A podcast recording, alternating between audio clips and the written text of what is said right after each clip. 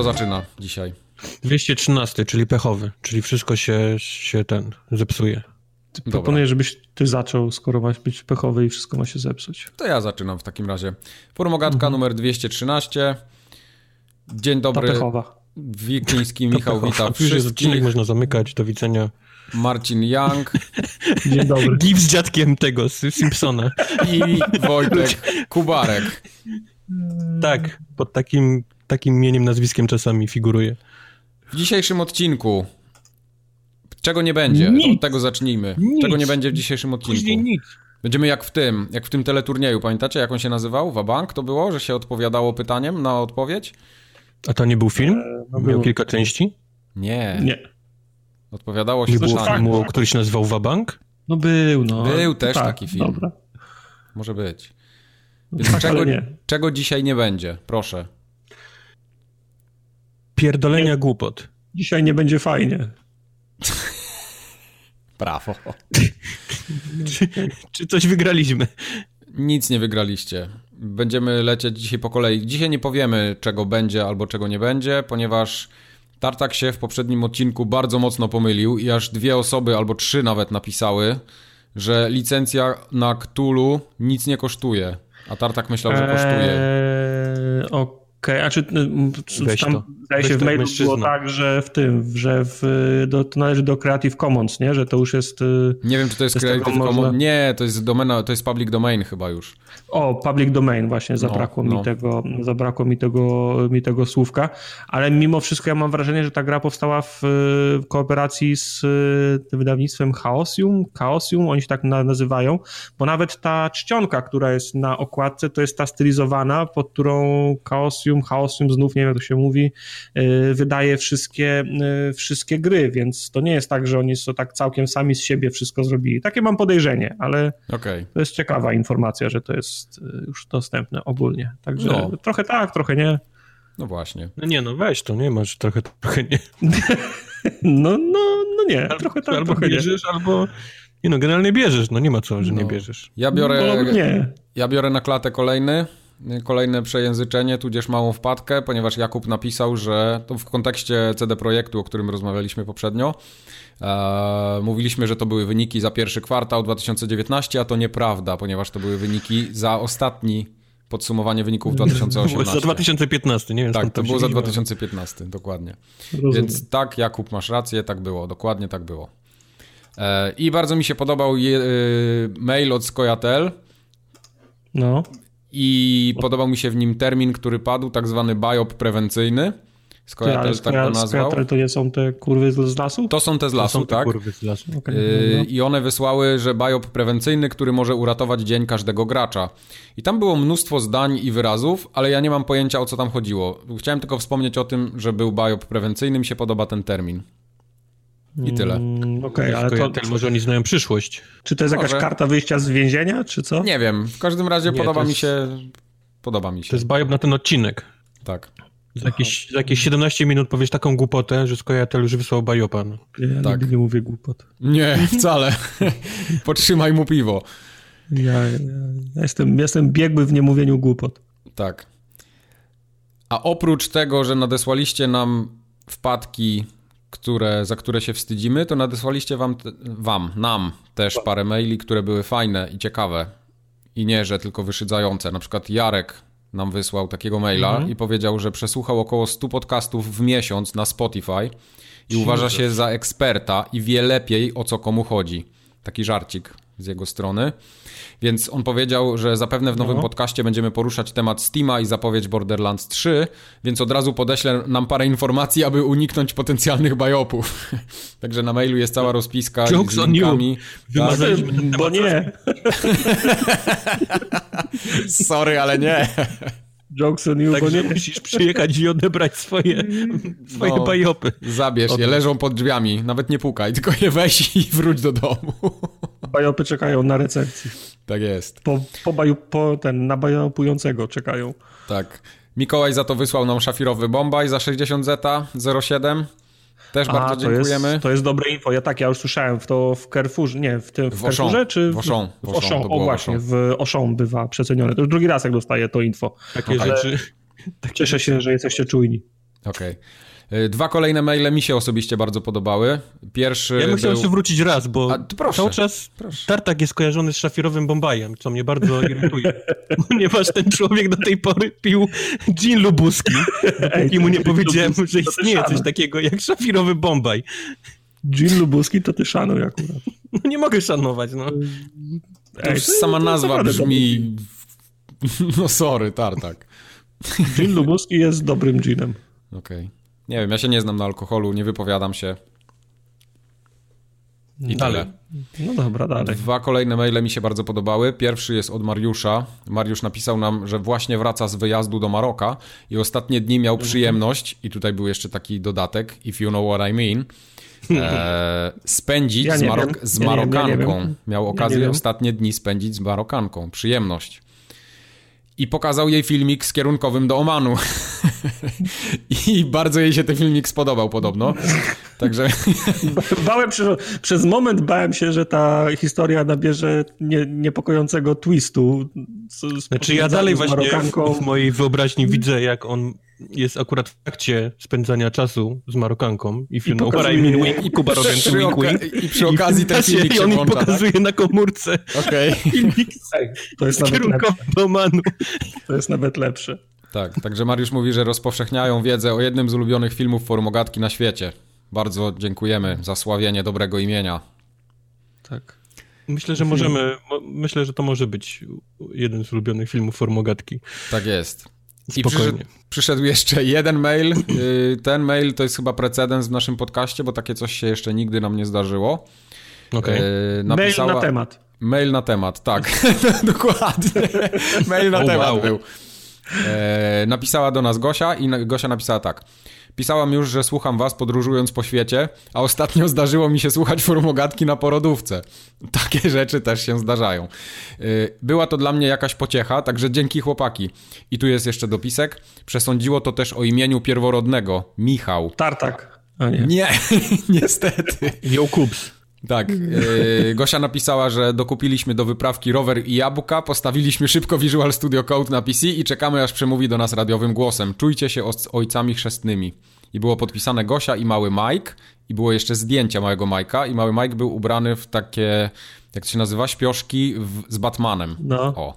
Okej, okay. Szanuję, my, to jest... My jako ojcowie chrzestni musimy coś wysłać teraz? Chyba by składało. Nie wiem, jak to się robi. Ja mogę mu wysłać jakieś... chociaż. Ja mogę mu snippety do Visual Studio wysłać. Możemy zrobić na kapselu śpioszki z logo Forum Ogatki. Chyba. Okej, to spiesz się tam, tak wiesz. Dzieci szybko wyrastają z takich rzeczy, więc jak za pół roku będzie, to już może być pozamiatane. Och, well, sorry. Próbowaliśmy. No, próbowaliśmy. Niestety nie udało się, Gosia. No, musisz spróbować drugi raz. Tak. Poza tym wciąż mam pretensję, że się nie nazywa Tartak, więc nie. I że brody nie ma, tak? Od razu. Tak. Ej, może się urodzić z brodą. Ale przynajmniej już ma popatrz, już ma pomysł na imię, na drugie imię i na i zbierzmowanie. Tak, bierzmowanie, Tartak, nie? I ksiądz zawału dostanie. Jokups i nazwisko. Tak. Więc to był bardzo dobry mail. Bardzo nam się podobał. To był bardzo dobry mail. Jeszcze jednego maila napisał do nas Tamashi, który opisał swoją historię z Sekiro. I ten mail był bardzo długi. Ta historia. Mail był bardzo długi, on opowiadał generalnie... Zgaduję pytanie, mówi, że Kubar nie umie grać w Sekiro. Bardziej było w kierunku takiego trochę współczucia Kubarowi, ale on tam przyznał w pewnym momencie, że I feel you, bro, i generalnie opisał, dlaczego mu się podoba, ale mimo wszystko rozumie Kubara, dlaczego mu się mogło nie podobać. Także dziękujemy za tę historię. Akurat tak, jeżeli chodzi o ludzi typu Kubar Siesz i Kubar miałem podobnie jak ty, to było mniej więcej 50-50, jeżeli chodzi o Sekiro. Było jeszcze kilka maili o Sekiro, tak, to prawda, ja ich tutaj nawet nie wrzuciłem, bo to powtarzały się. Generalnie maili z Sekiro przyszło sporo. Dziękujemy za wszystkie. Tematycznie były zgodne. Wzięliśmy go sobie do serca, generalnie Kubar git good. Aha, to fajnie, że właśnie powiedziałem, że było po połowie. Skomentowałeś to i pozdro poćwicz. Nie, pamiętam tego jednego konkretnego maila, że tam było napisane git good. To kojarzę. Ja pamiętam tylko te, które są niekorzystne dla ciebie, nie będę kłamał. No niestety.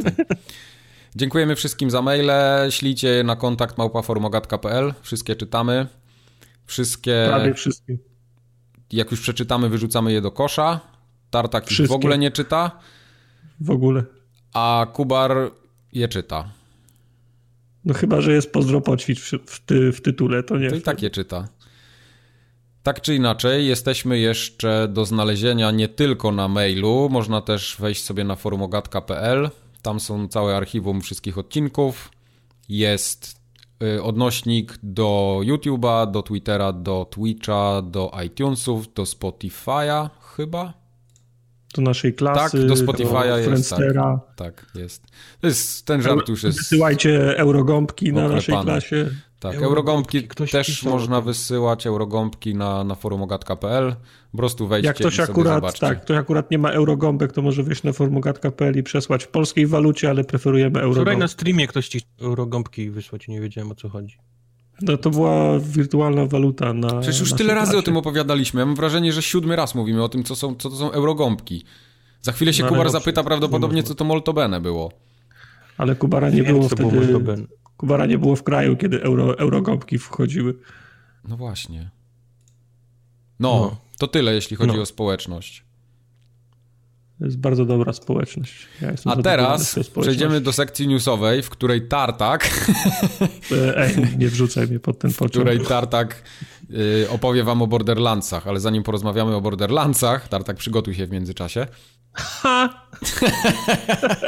Okej. Eat this. Ja już mam, wiesz, jak to się mówi, jak to się po polsku mówi? Zajebiste spodnie. Nie zajebiste, za plecami, za paznokciami, za uszami, o, jeżeli chodzi o Anthem, więc może lepiej nie. Okay. Aczkolwiek nasz wspaniały dziennikarz Jason Schreier. Tak, on jest wysłannikiem Forumogatki, jakby ktoś jeszcze nie wiedział. Który stał się takim dość fajnym i niebezpiecznym narzędziem, jeżeli chodzi o informacje, ale to może nie o tym teraz. Popełnił artykuł, który czytałem chyba z godzinę. Nie pamiętam, kiedy ostatni raz czytałem coś przez tak długi czas. Mówi on o tym, jak powstawało Anthem. I dlaczego ta gra jest tak zjebana? Okay.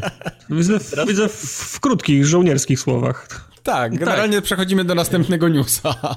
Okazało się, że gra powstawała od 2012 roku. Ja nie pamiętam, co robiłem w 2012 roku. Formogatkę nagrywałeś 3 rok z rzędu. Okej, no. To chyba, że tak. No. Nie liczę tego formogatką, ale niech będzie. Ja liczę lata od złamania. To było to był rok pierwszy po złamaniu. +1, tak? +1, to był rok pierwszy. Brawo. Świat się dzieli na... Stałeś się nowym człowiekiem, tak? No i po złamaniu nogi. No to u mnie to był w takim razie 7 rok w obecnej pracy. To ja mogę tak liczyć. I teraz słuchajcie, od 2012 roku do 2017 roku praktycznie nie zrobiono nic.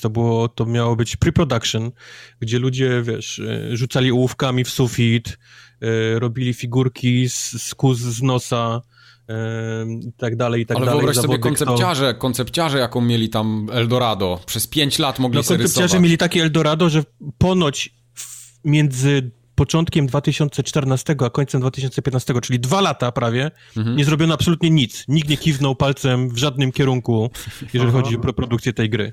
Czyli 2 lata jeszcze wylatują totalnie, gdzie nikt w ogóle nie wspomniał nawet o tym tytule. I ktoś w 2017 roku sobie przypomniał, że właściwie trzeba to wydać. Nie wiem, czy to było EA, czy może BioWare chciał już to pchnąć. I właściwie w ciągu 12 do 16 miesięcy powstała cała gra. Masakra. No, cała gra. To się nie dzieje. No i niestety, jak odpalimy ten tytuł, to czuć. Teraz wiemy, dlaczego to czuć, dlaczego to tak boli. No. Ponieważ ta gra została na prędce zlepiona z tego, co mieli i po prostu wypchnięta, żeby już coś poszło. Weź sobie teraz pod uwagę tych wszystkich ludzi, którzy w dniu premiery próbowali wmówić, że ta gra jest fajna i że ona jest dopracowana i że to tak ma być i że w ogóle wszystko słuchaj, super, bo to jest lepsza historia. Pamiętacie zwiastun na E3? No to była jedna wielka mistyfikacja. Okazał się jedną wielką, wiesz, CGI. Tam w tym momencie, kiedy my to oglądaliśmy i po prostu fapowaliśmy, co to będzie za wspaniała gra, ta gra jeszcze nie istniała, ale najlepsze było to, że w BioWare większość ludzi dopiero zobaczyła jak ta gra ma wyglądać, czyli ludzie, którzy... Zobaczyli na czym pracują, tak? Tak, zobaczyli nad czym pracują, jaki jest, powiedzmy, efekt końcowy ma wyjść tego, co oni robią od tylu lat. Jaki jest target. Tak. Więc kiedy my już, wiesz, tam przerzucaliśmy na jako konsolę, jak to będzie chodzić, 4K, oni dopiero zobaczyli na oczy, co mają dokończyć, więc... A co lepsze, ja z tego artykułu pamiętam, że tam było powiedziane, że ludzie tak naprawdę do końca tego procesu developmentu, tam nikt nie był w stanie całej gry zobaczyć, bo nie dało się w ogóle w nią grać, nie dało się jej testować, bo to się wszystko rozpieprzało, nie było infrastruktury do tego i wiesz, ci ludzie pracowali tak naprawdę nad takimi wycinkami swoimi, i tak. Nie widzieli tego w ruchu w ogóle. Nikt tego nie testował, nikt nie był w stanie tego przetestować, ponieważ serwery albo nie chodziły, albo mieli po prostu tak mało zrobione w takich właśnie częściach, że nie byli w stanie tego, nawet jeżeli ty skończyłeś coś, to nie byłeś w stanie tego przetestować, ponieważ nie istniała, wiesz, reszta, nie? Tej gry. Tak. Żeby to wrzucić, żeby to nie działało, jest nic nadzwyczajnego, że ludzie pracujący nad grą nie widzą jej finalnego kształtu, powiedzmy, do jakiegoś tam momentu podczas procesu, ale no to też nie jest tak, że nikt nie jest w stanie w to grać, ani tego testować. No. Informacja o tym, że przyjechał jeszcze wtedy pracujący w EA Patrick Soderlund? Nie wiem, jak się wiesz, dwie kropki nad, nieważne. To jest takie przekreślone. Pokazano mu tam pierwotny pomysł, nie? Bo to jeszcze nie był właściwie gra, bo nic nie istniało, ale powiedzmy taki zlepiony na kilka taśmą rzeczy, które powiedzmy miały być w tej gry. I on wręcz wstał i powiedział, że to jest gówno i on w ogóle tego powiedział, BioWare, please. Tak, oni mają to naprawić. BioWare blocks, nie. Kolejna ciekawa rzecz z tego artykułu jest taka, że latanie, które jest naprawdę niezłe w tej grze i nie ma się do czego przypieprzyć, jeśli chodzi o latanie, ono wchodziło i wypadało z tej gry kilka razy. Tak, tam, to też pamiętam, no. Tam było latanie, nie było latania, było latanie, nie było latania. Przypomnę tylko, że wycięcie latania z gry to nie jest takie hop-ciup, że dajesz flying off, nie? W kodzie. Cała gra się zmienia wtedy, nie? Cała mapa, no bo jak cała mapa, jest... level designerzy tam pewnie zawały kilkukrotnie przechodzili podczas procesu całego. No niestety są też smutne rzeczy przy okazji, nie? Wychodzą takich rzeczy typu, że w BioWare nikt tak naprawdę z szefostwa, nie?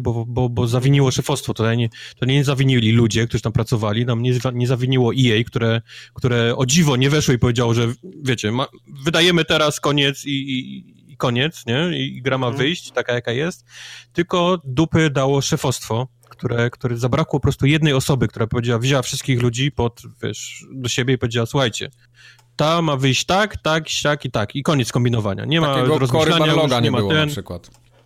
Co? Takiego Barloga nie było, nie? Jak w Santa Monica.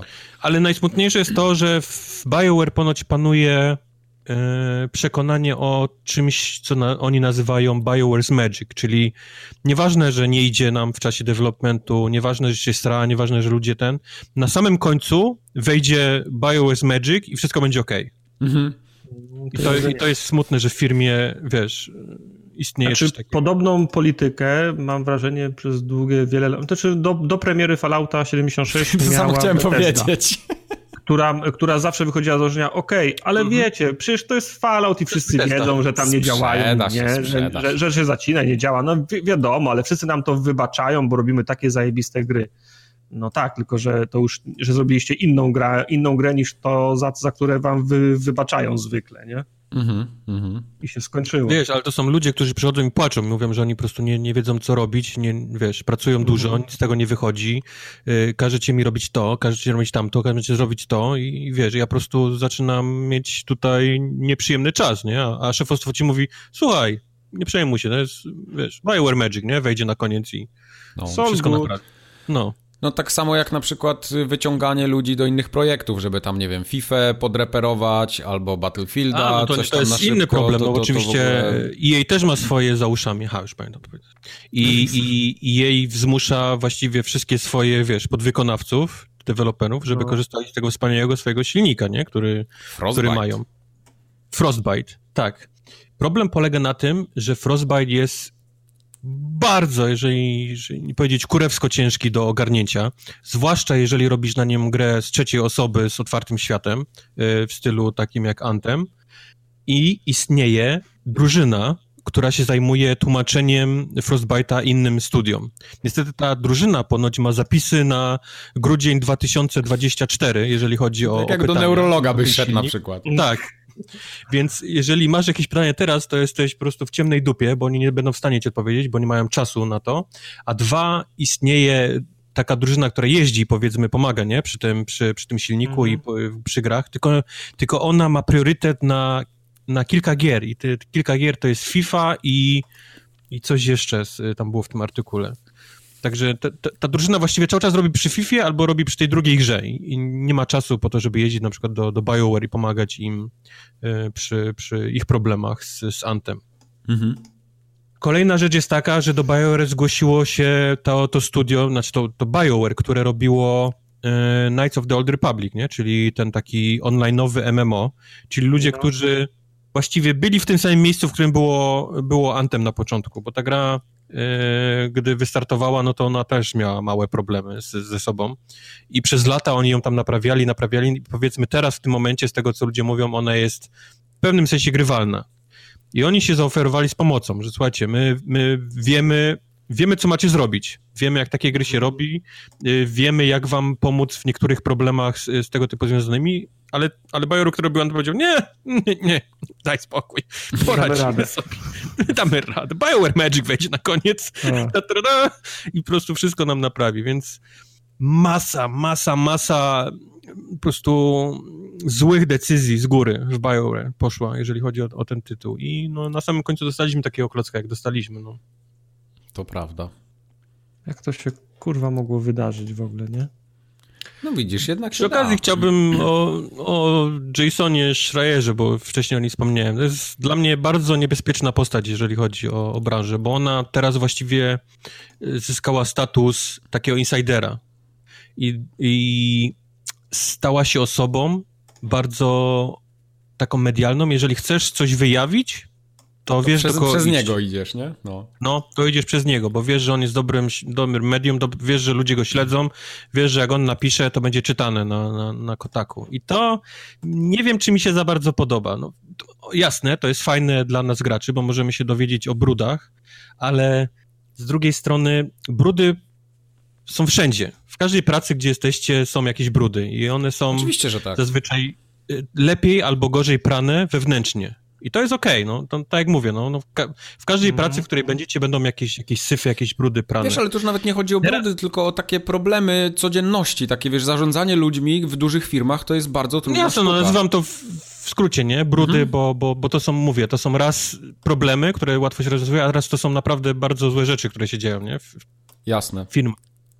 I nie wiem, czy posiadanie gościa, do którego można się wyżalić, będąc pracownikiem, to jest fajna rzecz. Ja może patrzę na to z perspektywy właściciela, nie? Biznesu, a nie powiedzmy fana gier, bo jeżeli patrzyłbym na to fana gier, no to wiadomo, chcę wiedzieć o wszystkich brudach, które dzieją w każdej firmie i o tym, jak każda gra powstawała w ciężkich bólach i tak dalej, ale naprawdę jak się popatrzy na to tak trochę z drugiej strony, to niektóre problemy powinno się załatwiać wewnętrznie, a nie przez Jasona Schreiera z Kotaku. Mhm. Także to są moje odczucia na temat tego gościa. Masz pretensje, że ktoś podejmuje ten temat? Widzisz, bo to też nie wiadomo do końca, czy to jest, że on wykonuje pracę dziennikarza. Jakbym był na czele jakiejś drużyny w jakimś studiu deweloperskim i się srało, to bym był absolutnie teraz posrany, żeby któryś z moich pracowników nie poszedł do niego gadać. Musiałbym mieć zebranie z nimi i powiedzieć, że jeżeli się sra, jeżeli czujecie, że coś jest nie tak, to proszę rozmawiajmy. Wiesz, no zaczynają się problemy. Zaczynasz patrzeć się na swoich pracowników, mówić ty zaczniesz, wiesz, śpiewać? Czy ty zaczniesz śpiewać? Ale okej, słuchaj, nie było takich spotkań, nikt ich nie pytał, nikt nie konsultował, a teraz, ale to o to chodzi, żeby pracodawca żeby pracodawca się bał, znaczy bał to może jest złe słowo, żeby poczuwał się do odpowiedzialności żeby rozmawiać z ludźmi, ze swoimi pracownikami. Jasne, jeżeli to pomoże, to tak, a jeżeli to tylko pomoże, że ludzie zaczną, wiesz, wysyłać jakiekolwiek informacje do niego, nie? Bo on się stał popularny. Mhm. Ale myślicie, że ktoś, to jest właśnie w ten sposób? Ktoś stanie lewą nogą, pójdzie do pracy, nie będzie jego ulubionego słodzika do kawy, jeszcze mu szef powie coś przykrego i on siedzi przy biurku i powie, kurwa, jaki jest mail do tego Jasona? zaraz mu tu wyśpiewam tajemnice, nie? Firmowe. Będą mnie wkurwiać w tej robocie. No co oni myślą, że co oni są? Dear Jason. Ale sorry, bo poczekajcie. Grana, którą pracuje, jest zjebana. Myślicie, że to jest tak, że to ludzie przychodzą do niego, czy on robi pracę dziennikarza i wyciąga te rzeczy? Wiesz co, mam wrażenie, że on jest już trochę siedzi w tym i ma znajomych. Nie jest tajemnicą, że dziennikarze znają się bardzo dobrze z deweloperami i z ludźmi pracującymi. Widzą się tu, widzą się tam, widzą się przez cały rok w studiu, piszą maile ze sobą i tak dalej, i tak dalej. To są znajomi. Tak samo jest w Polsce. No, tak, ale wiesz, istnieje coś takiego jak umowa o zachowaniu poufności i każdy pracownik takiego, czy to jest szeregowy, czy to jest nieszeregowy pracownik, on ją podpisuje. No właśnie i dlatego ludzie się śmieją z BioWare, który mówi, wiesz, okej, to wszystko fajnie, ale wolelibyśmy o takich rzeczach, nie, wiesz, rozmawiać u siebie, a nie ten. No. I mają jak najbardziej rację, bo przyjmują ludzi, którzy podpisują specjalne papiery o tym, żeby siedzieć cicho, a później oni piszą do Jasona, nie, bo no nie wiem, no tak, ja mam mieszane uczucia, jeżeli chodzi o tego typu rzeczy. Okej. Okay. Mówię, fajnie jest dowiedzieć się, co się zesrało, zwłaszcza z Anthem, bo śmialiśmy się, bo krzyczeliśmy, ja przeklinałem, ale jak się pomyśli o takim, to nie wiem, czy Jason to jest fajna osoba. Tam była jeszcze jeden ciekawy wątek w całej tej historii, ponieważ zaraz po opublikowaniu tego artykułu pojawił się wpis na blogu BioWare, będący odpowiedzią na ten artykuł. I on się pojawił dosłownie parę minut po tym, jak został opublikowany tamten. Ja w trzecim akapicie, jak oni to wysłali, więc... No. I to było takie... To pokazuje, że oni nie przeczytali oczu. Tego. Tak. Albo mieli informację o tym, że ten artykuł się pojawi tego i tego dnia, bo tam po drugiej stronie też są ludzie, którzy chcieli jeszcze dosypiać do tego pieca. Co? Nie no, jak robisz artykuł, jesteś dziennikarzem, to piszesz też do szefostwa. A to swoją drogą, oczywiście. Tak. Na ten artykuł będzie o tym, czy macie coś do powiedzenia. I oni mówią, no my nie mamy nic do powiedzenia. Okej, okay. ale już wiedzą, nie, że idzie taki artykuł. Tak. Więc... I tam już na pełną, na cały gwizdek idzie. No. Tak jest. Tak, w każdym razie szef BioWare, to szef chyba się wypowiedział BioWare, jak dobrze pamiętam, że no oni wiedzą, że mają problem i adresują go w tym momencie. To Casey Hudson się wypowiedział w temacie, że robią coś, tak, że będą naprawiać sytuację. A druga sprawa jest jeszcze taka, że w ten artykuł fajnie pokazuje... to, co mówiliśmy już od dawna, czyli to BioWare, które my mamy głęboko w serduszku, które kochamy za to, co zrobiło, to jest absolutnie już nie jest to BioWare obecnie. Tam odeszły całe tabuny ludzi, tych takich najważniejszych, którzy robili magię tego właściwie BioWare. Zabrali ze sobą wszystkich najlepszych ludzi i pozakładali mniejsze lub większe studia, więc tam nie ma już nikogo, kogo wy kojarzycie jako to BioWare takie przekochane i fajne. Cóż. Tam się jeszcze pojawił wątek Dragon Age'a kolejnego, nie? Kubar, pamiętasz, co to było z tym Dragon Age'em? Pojawił wątek nawet Andromedy, która ponoć powstawała dokładnie w takich samych bólach. Tak, i to widać. I tak samo BioWare Magic miało na koniec wejść i wszystko naprawić, a wiemy, jak to się skończyło. Szkoda. Więc nie czekajcie na kolejne gry od BioWare, bo one nie będą jakoś dużo lepsze w krótkim okresie. No tam nie wiem, co musiałoby się zmienić w takiej firmie. Musiałoby całe szefostwo wylecieć. Prędzej czy później ludzie wyciągają wnioski z porażek i to się będzie działo na lepsze, tylko to wymaga czasu, no bo to nie jest tak, że dzisiaj mamy złe zarządzanie i złe procesy w firmie, mamy problemy. To nie jest coś, co się rozwiązuje w pół roku. Jaki przykład studia sobie przypomnisz pod nadzorem EA, które miało problem i było w takich tarapatach, ale się podniosło i wszystko jest super. Już tego studia nie ma, żadnego. No więc właśnie, wszystkie studia, które miały problem albo miały problem w oczach, w ocenie EA, nie istnieją. Prawda. Nie ma ich. Visceral miał problem, bo sprzedał o miliony za mało gier, mimo że sprzedawał miliony. Ich nie ma. Westwooda nie ma. No Tartak zaraz. Maxis nie ma. Jest masa. Bullfroga nie ma. Jest masa studiów, których nie ma, bo miały problemy. I nikt nie czekał, aż się naprawią. No. Aż wyciągnął wnioski, nie? No niestety. No. Nie będziemy czekać na DLC. I to ludzie odejdą i firma faktycznie się zamknie, bo nie będzie. Nie będzie ludzi do pracy. No zobaczymy. Historia się pisze na naszych oczach, to jest bardzo ciekawe. Z tego punktu widzenia mi się chce to śledzić. Nie to, żebym był fanem tego, że ludzie cierpią, ale z perspektywy obserwatora to są dla mnie ciekawe rzeczy, bo kiedyś było tak, że trzeba było 30 lat czekać, żeby wyszły jakieś brudy między Segą a Nintendo, które były, a teraz można to śledzić na bieżąco. I to jest fajne. Jestem przekonany, że większość dużych studiów, które robi duże gry, ma bardzo podobne problemy. Oczywiście, że tak. I nawet wszystkie te, które gracze na piedestały wystawiają, że co to nie one, co to nie jakieś tam... Mamy Rockstar, który przez chwilę Rockstar... się w ogóle zagapił, który mamy rok i zaczął się chwalić tym, że u nich ludzie pracują po 100 godzin tygodniowo. Oczywiście. Mamy... Oops, kidding. Mamy CD Projekt Red, które też publicznie powiedziało, że... Też jest ogromną firmą już w tej chwili. Że tego typu właściwie styl życia trzeba lubić, nie? Czyli taki crunch. Tak. Wieczny, bardzo hardkorowy crunch, to takie rzeczy trzeba lubić. Trzeba być, trzeba być odpornym na takie rzeczy, więc to też się przyznanie do tego, nie? Że u nas panuje crunch i jest fajnie. Także no... Oh well. Robienie gier nie jest proste. Nie jest. Ale przynajmniej dostaliśmy datę premiery Borderlands 3. No. Czyli tak. Za siódmym razem filmik Avengers zaskoczył. Endgame, Borderlands i dzisiejszy zwiastun Star Warsu w grudniu. Właśnie, zauważyłem, że jest teaser zwiastun dobry. To już jest dobry. Ale czego? Ja ledwo na nogach stoję.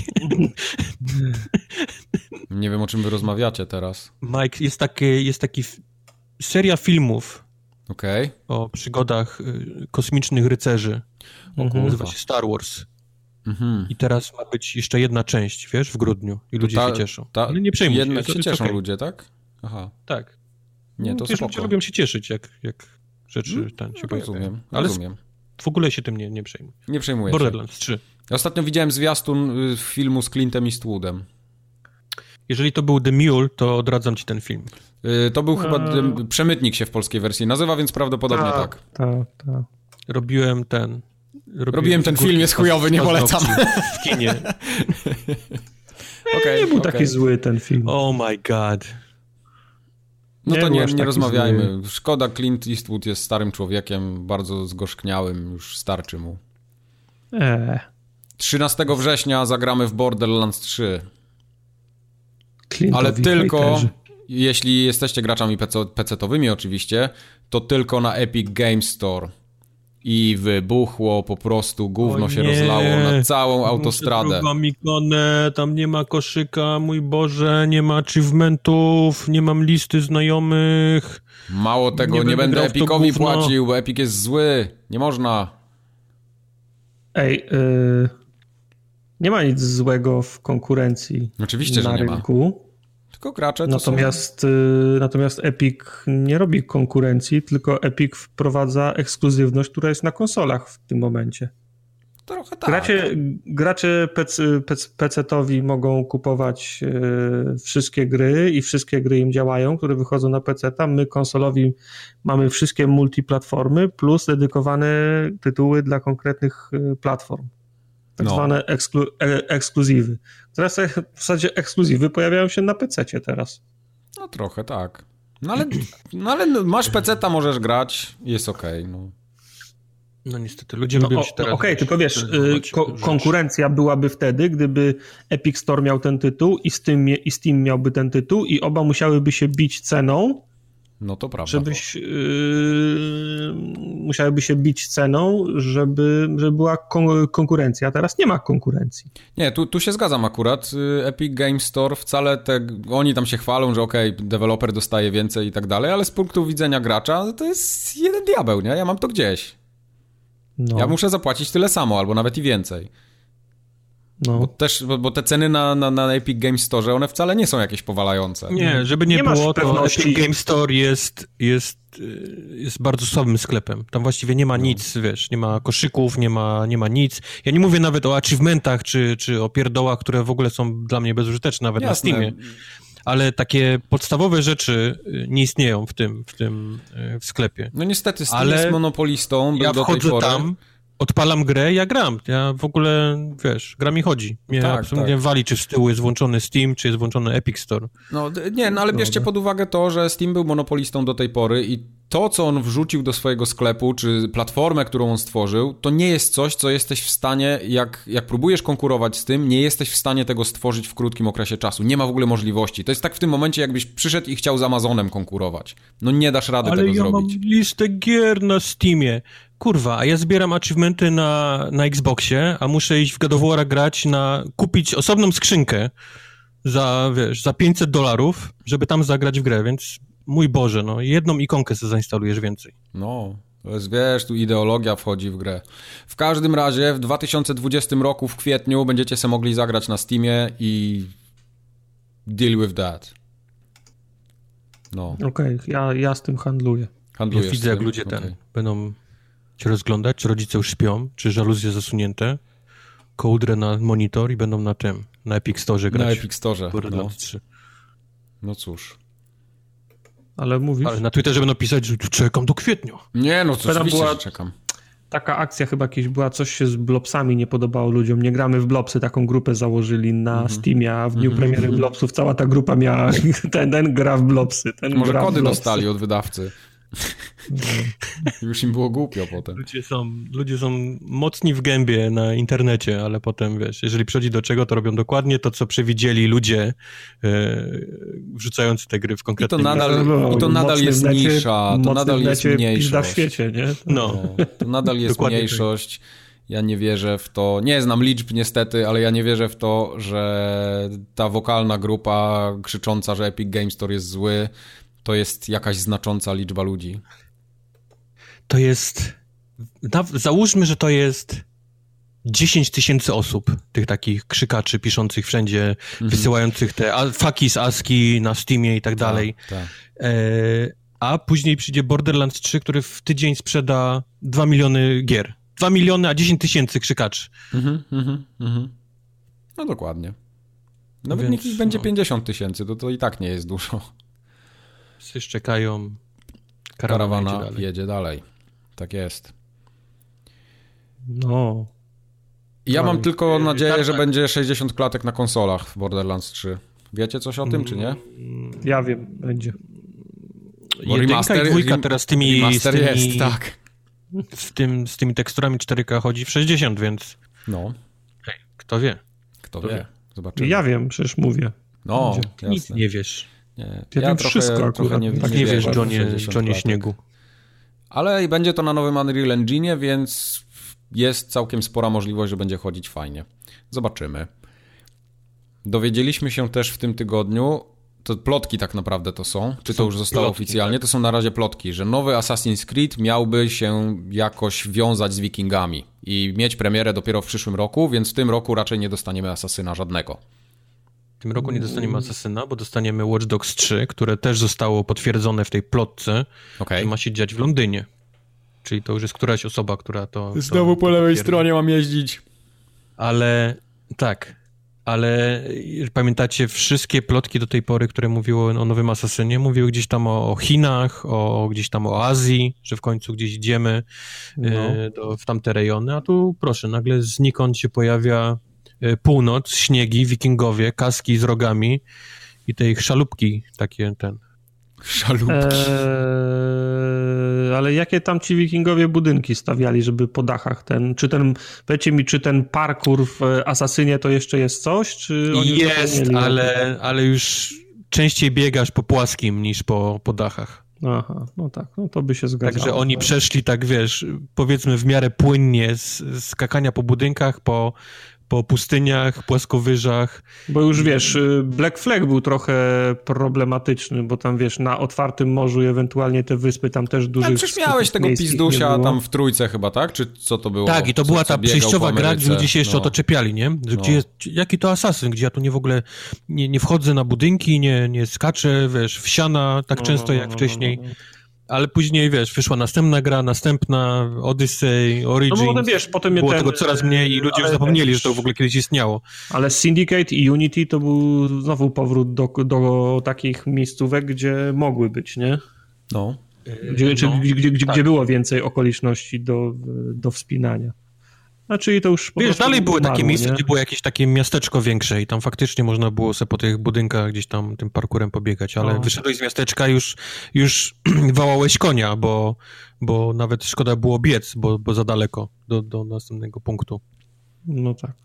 Także tutaj myślę, że będzie podobnie. Nie wiem, jakie budynki mieli Wikingowie, ale to też pewnie były... Nie za duże i nie za gęsto. Chaty z patyków, nie? I gówna. Z patyków i gówna. No. Równie dobrze na Skellige. Na Skellige se popłynie, będzie to samo.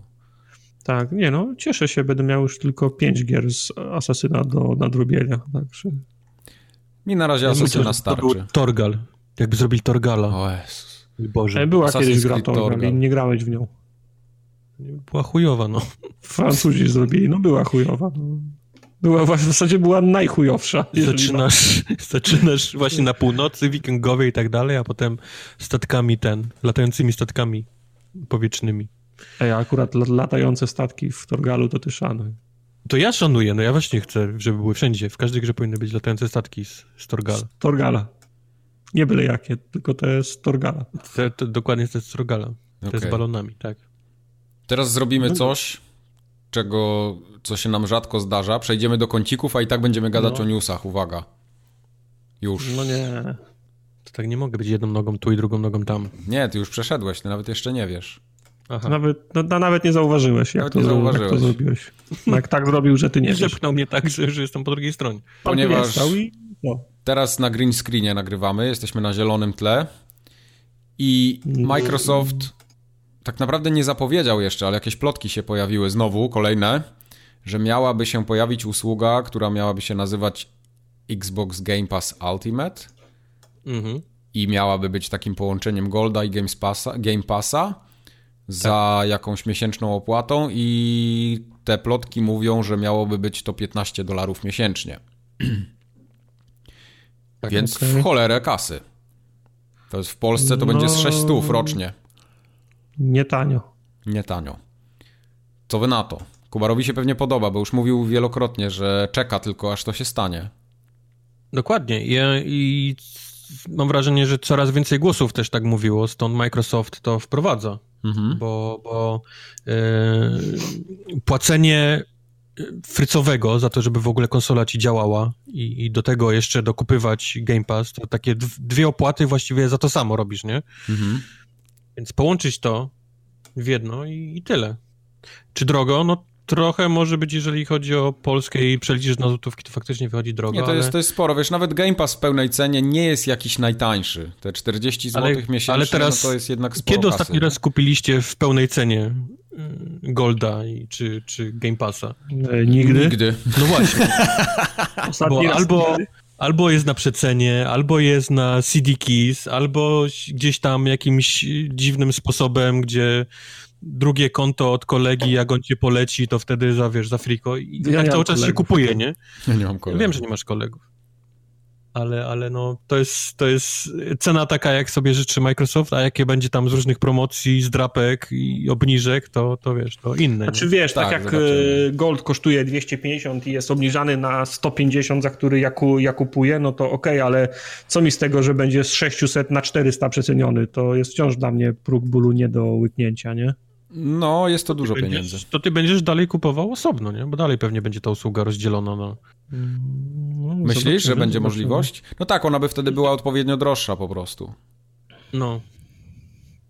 No daj Bóg, no. Żeby nie było. Że będzie tak, żeby po prostu ludzie, żeby, wiesz, my się nas znamy, nie? I wiemy o co chodzi, ale ktoś kupuje Xboxa i chwila, muszę zapłacić to i jeszcze to? To za co ja zapłaciłem to pierwsze, nie? Za co jest ten live? Co robi live na tej konsoli?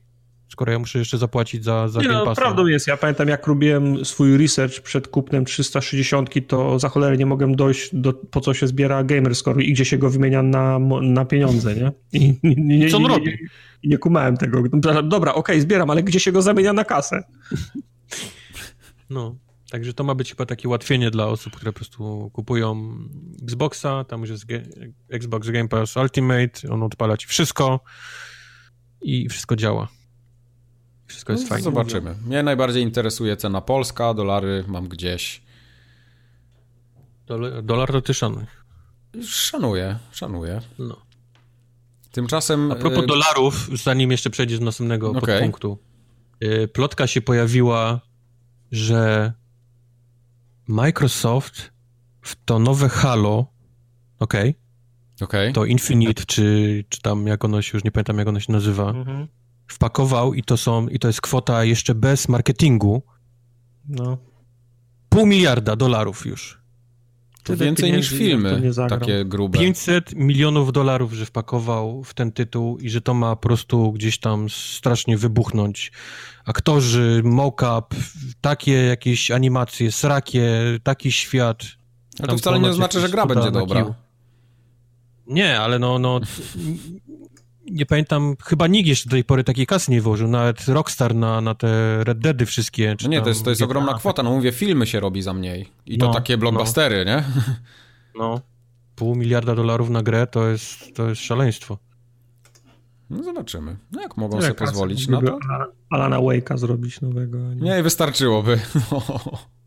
A ten Alan Wake co chwilę wraca temat, zwłaszcza, że ten Control już jest prawie gotowy i wychodzi gdzieś tam niedługo i coraz częściej się właśnie słyszy pomału gdzieś tam w kuluarach branży o Alanie Wake'u 2. No zobaczymy. W każdym razie jest jeszcze jedna informacja z obozu zielonych. Nie najlepsza. Xbox Live Gold drożeje w UK póki co o $10. Aha, czyli żeby Xbox Game Pass Ultimate miał sens, to osobno te rzeczy muszą teraz podrożeć, tak? Żeby, tak. Nie, to żeby jest kupowanie chyba... osobno było droższe niż kupowanie...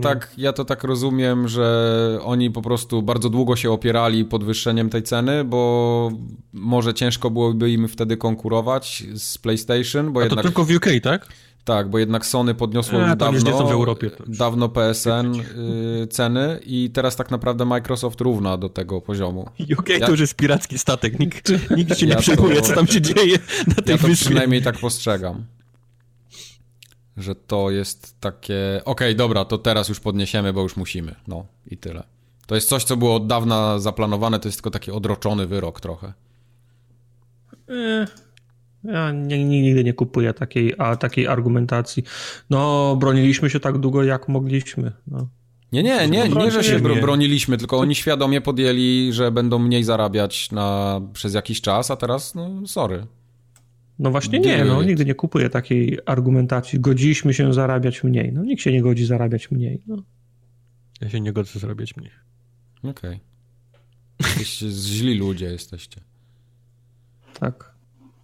No niestety, każda podwyżka czegokolwiek nigdy nie będzie, oklaskami przyjęta. No oczywiście. Z jakichkolwiek powodów. Nie, podwyżka mojego wynagrodzenia zawsze jest przyjmowana z uśmiechem na ustach i pieśnią.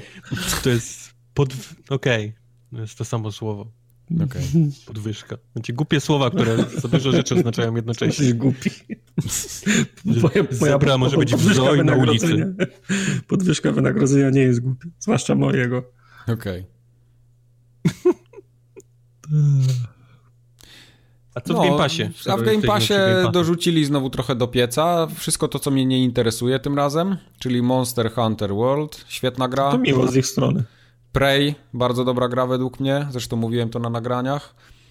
Life is Strange 2, drugi epizod, ale to się wszyscy spodziewali, że będzie, bo wiadomo, że wszystkie mają wejść w Game Passie. Powiedzieli, że będą wszystkie, więc lepiej, żeby był. Resident Evil 5, tu chyba szału nie ma. Okej. The Walking Dead, New Frontier. Czy Resident Evil 5 już był na tym, na Xboxie One? Czy to jeszcze jest 360 zagra? To jest 360. Oj. Czyli to jest wsteczny, tak? To musi we wstecznie chodzić. Oj, tak, rozumiem. Jesteście pewni, tak? Tak, jesteśmy pewni. Okej. Dobrze. Dobrze. Co jeszcze? The Walking Dead New Frontier. To w sumie... Nie pamiętam, czy ja w to grałem, czy nie grałem w to. Ja już się pogubiłem, ale na pewno nie grałem. Ja się też pogubiłem. Ja mam, wiecie co, ja mam na przykład Walking Dead drugi sezon. Za każdym... Ja go kiedyś kupiłem chyba w Goldzie, albo dostałem go przy okazji czegoś i ja nigdy w niego nie zagrałem. Miałem go na dysku chyba przez 1,5 roku i nie zagrałem w niego. I podejrzewam, że tutaj będzie podobnie. Nie zagrasz. Nie, ja już nigdy w niego nie zagram. Mike, fakt, że ty w coś nie zagrałeś, jest dla mnie łatwy do przełknięcia. Ja to jestem w stanie sobie wyobrazić akurat, że ty w coś nie zagrałeś, więc... Okej. Jakbyś mi powiedział, że zagrałeś... Tak, to byłbym bardziej zdziwiony, jakbyś zagrał, niż jak nie zagrałeś. Okej. No tak jest, niestety. Ale jeszcze Golf Club 2. Czytaj najważniejszą grę właśnie, która się pojawiła. The Golf Club 2. W końcu. Tyle czekania. Po tylu latach czekania, development w bólach. Popychać białą kulkę metalowymi kijkami po... Ale to suchar w cholerę jest przecież, nie? Ten Golf Club. Co? Suchar w cholerę jest. Przecież to na Steamie było chyba już dawno. Większość tych rzeczy jest sucharem. No nie, no Monster Hunter World i powiedzmy Prey to jeszcze się tak trzyma, powiedzmy.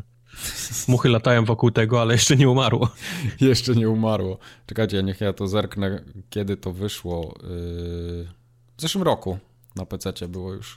To nie jest takie złe jeszcze. The Golf Club 2. No, nawet nie ma linka do Wikipedii, ja pierdolę. Jeszcze się rusza. Gra jest w ogóle. Dobrze. To tyle. Przejdźmy do niebieskich. Jeśli chodzi o zielonych. A na niebieskim green screenie czy wy słyszeliście o tym, że Kaz Hirai odchodzi z Sony?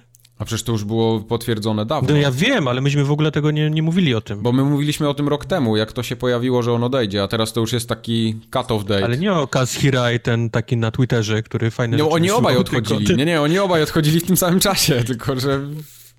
No o tym prawdziwym żeśmy nie powiedzieli, tego finalnego momentu, tak? To możemy teraz wspomnieć, że on z końcem kwietnia, czy już z końcem marca odszedł? Właśnie ale, nie wiem, ale czy będzie marca czy kwietnia, ale jakoś teraz właśnie. Ja już te klawiatury słyszę z daleka. Smutne. Ridge Racer, no. Reggie odszedł, Kaz Hirai odszedł. Za chwilę Phil Spencer odejdzie, ale by było, to by była bomba dopiero. Nie. Phil nie odejdzie. To się chyba nie zdarzy prędko. Oni go tam, jak Lenina, trzymać w mauzoleum. I Matrix wróci. O fuck! Nie. Akurat na premierę nowego Xboxa by było teraz Matrix, szef marketingu. Proszę, nie. Wszyscy ludzie z tych łodzi podwodnych by od razu wyszli. No, ale by nie, to nawet nie chcę myśleć. W każdym razie, na niebieskim green screenie pojawiła się petarda i można w końcu zmienić swój PSN ID, czy PlayStation ID, jak to się teraz nazywa. Który rok mamy? No 2019. Bardzo korzystna zmiana to jest, moim zdaniem. To jest korzystna, przecież ludzie prosili od 100 lat o to. No to jak to macie, załatwiłem. Dzisiaj jesteś poważanym, CEO firmy, który lubi grać od czasu do czasu, a twój, nick na PSN to dalej jakiś tam... S-Reaper, XX13. No. I nie możesz zmienić. No właśnie. Pojawił się wpis na blogu PlayStation, pojawiła się cała w ogóle zakładka help, znaczy cały artykuł pomocy na PSN-ie i można sprawdzić, które gry będą działać, które gry mają jakieś problemy, które zostały gdzieś tam namierzone, gry, które mają critical issues tak zwane i ich jest całe chyba 8. Z czym mają problemy? Właśnie nie jest napisane. Jest napisane, że są critical issues i między innymi jest Onrush, Just Dance, Disc Jam, MLB The Show. Takie, że Golf Club 2 ma critical issues. Zapisują cały twój postęp pod imieniem twojego nika, więc jak go zmienisz, tak są zrobione gry niektóre, nie? Jak go zmienisz, to po prostu wymazuje ci cały postęp. Tak. Little Big Planet 3 też ma ten problem podobno. To ma sens. W sensie to nie ma sensu, tylko teraz rozumiem. No. Są też jeszcze jakieś gry pomniejsze, znaczy mniej gier, które mają jakieś problemy, na przykład Bloodborne, Call of Duty, Ghostsy stare, Dark Soulsy, praktycznie wszystkie, oprócz chyba 1. Ja nie wiem, czy... Ja bym nie zmieniał nika. The Last of Us Remastered, Titanfall 2. Ja zmienię sobie nick. Oczywiście, na co? Zmienię. A Sleeper. Nie powiem wolny w końcu. Nikt mnie nie będzie mógł wtedy znaleźć i się schowam w jaskini. Już nigdy nie będę miał znajomych. I się schowam całkowicie. A Sleeper.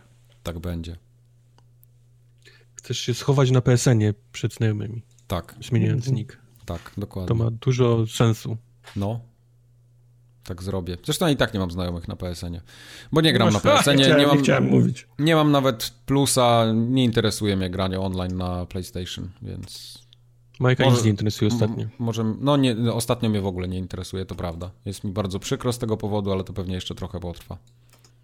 Nie interesuje mnie to. Nie. W każdym razie możecie zmienić sobie nick. Co jest ciekawe, możecie zrobić to za darmo, a jeśli będziecie chcieli zrobić to drugi raz, bo się wam na przykład jednak nie spodoba Asreeper86, to musicie zapłacić 10 euro. Ale możecie dostać połowę zniżki, w sensie 50%, jeśli jesteście abonentami plusa. To jest dużo. Ale z drugiej strony dobrze, musi być jakaś minimalna... Musi być jakaś kwota, żeby ludzie nie kombinowali za dużo. Tak, jakby za darmo to by było właśnie z Reaperów codziennie różnych multum. Ale w każdej chwili możecie przez... czekajcie, jak to jest? Możecie wrócić do starej nazwy za darmo. Czyli co, nie można? Czyli stare nazwy są do końca świata zaklepane już? Nie wiem, jak to jest, szczerze mówiąc. Tego bo jak Medic zmienił ksywę na Xboxie, to ja od razu ją zaklepałem i mam drugie konto na jego ksywę. No widzisz, pozdro Medic. Można. No. Także jakbyście coś zmieniali, to dajcie znać, to ja zaklepię tam. Tak sobie zaklepię, tak. Wszystko się będzie nazywało Forumogatka teraz. Tak. No dobrze. To tyle, jeśli chodzi o green screeny. Blue screeny. I blue screeny. To były wszystkie newsy dzisiejszego podcastu. No dobra, fajnie było, czyli co, możemy się rozejść. Możemy teraz będziecie opowiadać o grach. Bo jeszcze gry są w tym podcaście. Są w tym podcaście gry, czasem się jednak zdarzają. I... Straszna bieda znowu. Znowu jest straszna bieda z grami. No ale nic nie poradzimy na to, że nie ma... Że Anthem jest słaby, że nikt nie chce w niego grać. Ale nie, ja w sobie wypraszam, ja się świetnie bawiłem w przeciągu ostatnich 2 tygodni w grach wideo na różne platformy. Okej. O tak? Dystrybucji. Ja tylko jeszcze powiem, zanim wy przejdziecie do tych gier, że Octopath Traveler na PC-ta będzie wychodził niedługo. I to chyba już nawet jest oficjalnie potwierdzone. W co się gra? Wow. Tak. Był ekskluzywem na Switcha. Hello. To pewno dlatego musiałem dopytać. No, ale ja grałem w takie gry, które nie potrzebują Switcha, żeby w nie grać.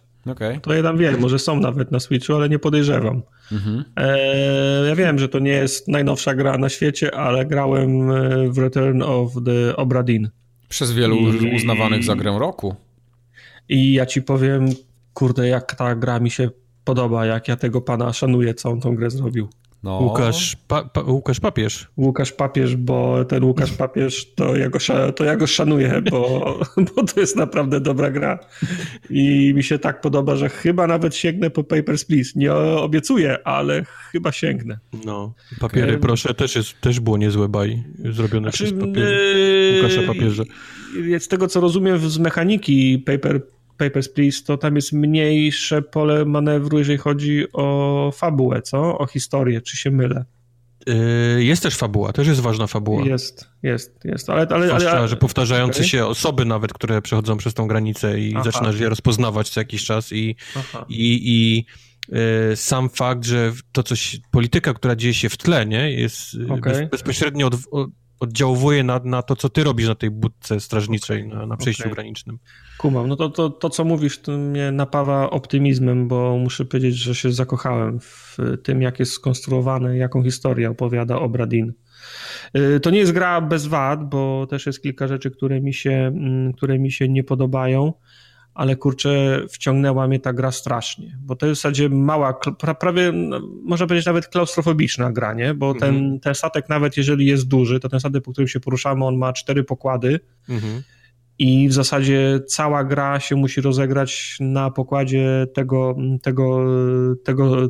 tego statku. Na początku jest łatwo, jak cofasz się powiedzmy w cudzysłowie w czasie i oglądasz to te pierwsze powiedzmy zabójstwa, to jest taka mała przygoda, na zasadzie tutoriala, taka mała przygoda, taka mała retrospekcja, gdzie szybko możesz odgadnąć co się stało, w zasadzie co się przytrafiło dwóm załogantom, ale potem ta gra strasznie przyspiesza i w zasadzie z jednego wspomnienia wchodzisz w następne i w następne i w następne i w następne i jak w Incepcji wchodzisz głębiej i coraz szybciej i gra narzuca tempo i ty byś się chciał zatrzymać i wrócić do tego pierwszej osoby, od której zaczęło się tam. No. Tak, powyjaśniać kilka rzeczy, a ta gra mówi nie, masz 30 sekund na obejrzenie tego i potem wchodzimy głębiej i jeszcze szybciej.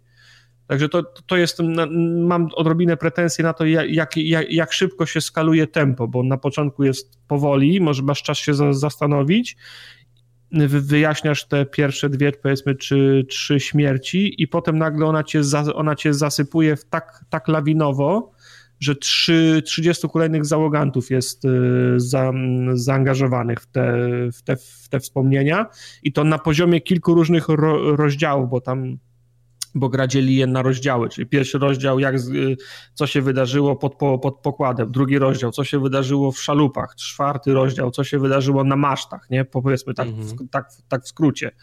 I gdyby to jeszcze było tak, że on cię przerzuca przez 4 części kolejne, co się działo na masztach na przykład i wtedy jest koniec i odsapniesz, to nie, on nie potrafi mieszać, nie? Czyli obejrzysz część drugą z masztów, część piątą z szalup, część dziesiątą z kajut i tak dalej i tak dalej. Nie wiem, czy on to robi specjalnie, czy on to musi zrobić, żeby ci podsunąć kilka różnych wskazówek z różnych stron, żebyś zaczął kojarzyć fakty, ale przyznam się, że ja na początku czułem się strasznie zagubiony. I dopiero potem, jak nawet był taki moment, że miałem ochotę już wypaść z tego, z tych powtarzających, z tych kolejnych przestawianych mi wspomnień, a nie mogłem, bo one się wciąż toczyły i po prostu po 20 minutach, kiedy miałem pierwszą przerwę, to mogłem odetchnąć i mówię, okej, teraz wracamy do początku i na spokojnie, nie? Mhm. I jedna rzecz mi się też nie podoba, bo jest bardzo fajna mechanika, jak patrzysz na czyjeś zwłoki albo na wspomnienie z kimś i zoomujesz na niego, to on ci wyświetla, on ci pokazuje tą osobę na rycinie, na rysunku, która przedstawia całą załogę i nie wiem, od czego to zależy. Podczas eksploracji niektórych wspomnień, jak na kogoś najadę, to pojawia mi się pełen obraz i od razu mogę ustawić, zginął tak, zabity przez tego, zabity w ten sposób, a innym razem, jak jestem w trakcie trwania wspomnienia, to mogę jedynie imię ustawić. Jest tak, że jestem w trakcie 7-poziomowego wspomnienia i wiem, że będę musiał przelecieć przez wszystkie 7 etapów, a ja już na drugim wiem, że tego gościa przygniotło działo. I nie mogę ustawić, mogę mu tylko ustawić imię, a imię to jest najtrudniejsza rzecz do ustalenia w całej grze. I ja imienia nie mam, ale ja wiem, że go przygniotło działo. I to już bym chciał zrobić, nie? Mhm. A nie mogę, muszę obejrzeć to 7 wspomnień, które trwało na przykład 15 minut i wtedy, jeżeli nie zapomniałem, co się stało, to mogę wrócić, znaleźć tego gościa na rycinie, co wcale też nie jest łatwe i to wtedy mogę znaczyć, że przygniotło go działo. Poza tym brakuje mi też takiej opcji, że ja wiem, na przykład ktoś kogoś zastrzelił i ja wiem, że zastrzelił go ten koleś w krótkich gaciach z chustą na głowie, ale nie mogę sobie zaznaczyć na rycinie żadnego połączenia, że zabił go koleś w krótkich gaciach z chustą na głowie. Mogę tylko podać imię i nazwisko. Widzę, kto go zabija, widzę twarz, nie wiem, jak gość się nazywa, bo mówię, ustalenie nazwisk jest dla mnie najtrudniejsze, ale wiem, że to jest Majtek, nie? Mhm. Albo wiem, że to jest żołnierz, albo wiem, że to jest Cook. I ja jeszcze nie wiem, jak on ma na imię, ale wiem, że to jest ten człowiek i chciałbym móc robić te połączenia jeszcze zanim odkryję imiona i nazwiska. Gra jest trudna, ale wciągająca. Ja mam 4,5 albo 5 godzin przegranych i odgadłem los 15 osób, tam na 64 chyba. 60, no już. Ty zrobiłeś całą od początku do końca? Nie. W pewnym momencie gdzieś w połowie chyba, czy może trochę powyżej połowy się gdzieś Jestem ciekaw, na ile mi wystarczy samozaparcie, ale póki co mnie to bardzo wciąga. I ta oprawa faktycznie jest fajna, sprawdza się, ma swój urok, ale to, co mi się naprawdę podoba, to jest ścieżka dźwiękowa. I z tego, co rozumiem, papież robił i grafikę, i historię, i muzykę. I to jest dla mnie... Łukasz Papież jest... Tak, to jest dla mnie niesamowite. To jest człowiek orkiestra, to jest człowiek renesansu, bo muzyka mi się cholernie podoba. Także ja nie żałuję odrobinę, że czekałem tak długo na promocję, ale w końcu mi się udało na Steamie wyhaczyć. Jestem cholera bardzo zadowolony. Ta gra mogła być przeceniona, na ile? Powtórz? Na ile była przeceniona? Nie pamiętam, na 50 zł. No to już całkiem ładnie. Coś koło tego. Ja myślę, że ta gra, nie wiem, Papers, Please była odrobinę, czym byłoby problematyczne na konsoli, ale Obradin nie widzę najmniejszego problemu, że mógł na konsolę trafić. Trafi prędzej czy później, zobaczycie. Powinien. Znaczy, ale wiesz, ale skoro to papież robi sam wszystko od początku do końca, to na jego miejscu ja bym wolał się zająć nową grą niż na przykład robić na Xboxa. Tak, chyba, żeby na... Wiesz co, to nie jest problem. Jak gra się sprzedaje, jest dużo pieniędzy, zawsze można gdzieś się zwrócić po pomoc do kogoś. Na przykład Papers, Please by się w ogóle nie sprawdziło na konsoli przez sterowanie. Tam trzeba naprawdę myszką. Tak samo Obradin też nie jest zbyt prosty w kontroli, nawet na PC-cie. Tam trzeba mnóstwo tych kartek przełączać. Tutaj, tam, chciałem na to zdjęcie przybliżyć. Nie wiem, czy to na padzie by... Ja myślę, że by dało radę. Na pewno łatwiej lepiej niż Papers. No, także jeżeli ktoś się wahał tak jak ja i był skąpy, to polecam, kurczę, bo to jest naprawdę świetna gra.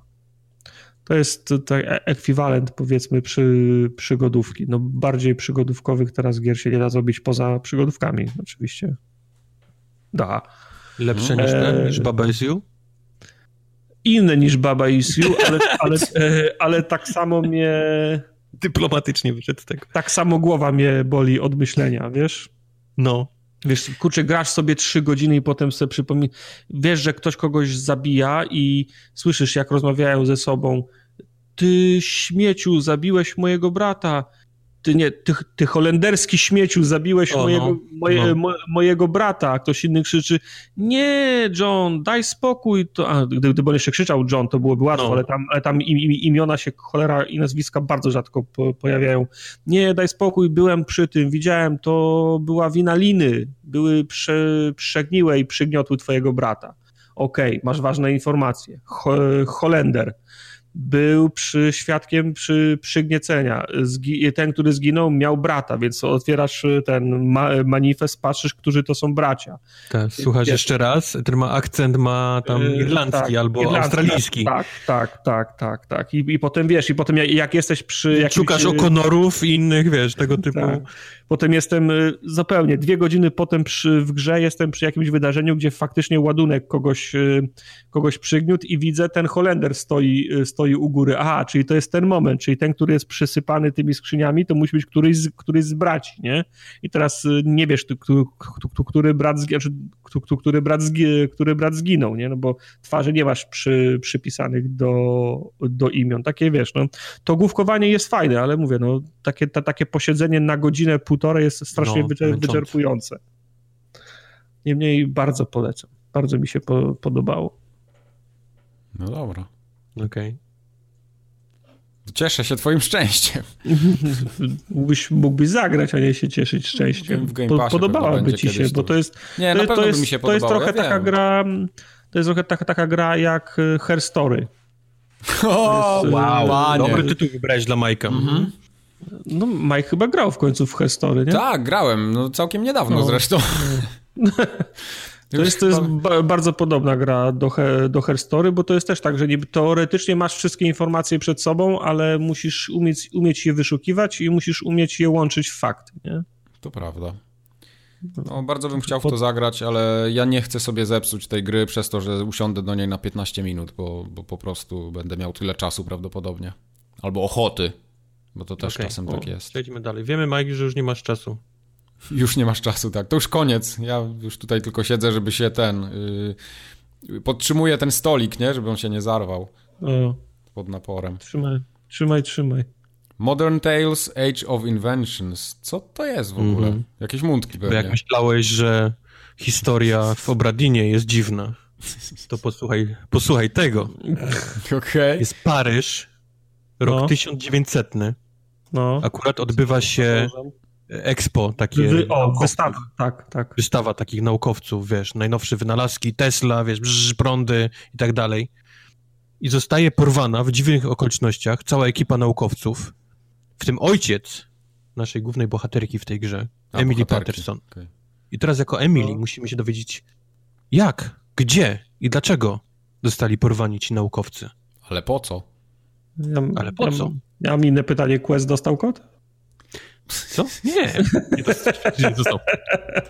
Nie, bo myślałem, że on dostaje od Mundków kody, nie? Czyli nie dostał. Okay. Nie, absolutnie nie. To już nawet ty nie dostajesz kodów, więc... Nie, ja jestem bardzo zły, że nie dostaję kodów. Ja jestem bardzo zły.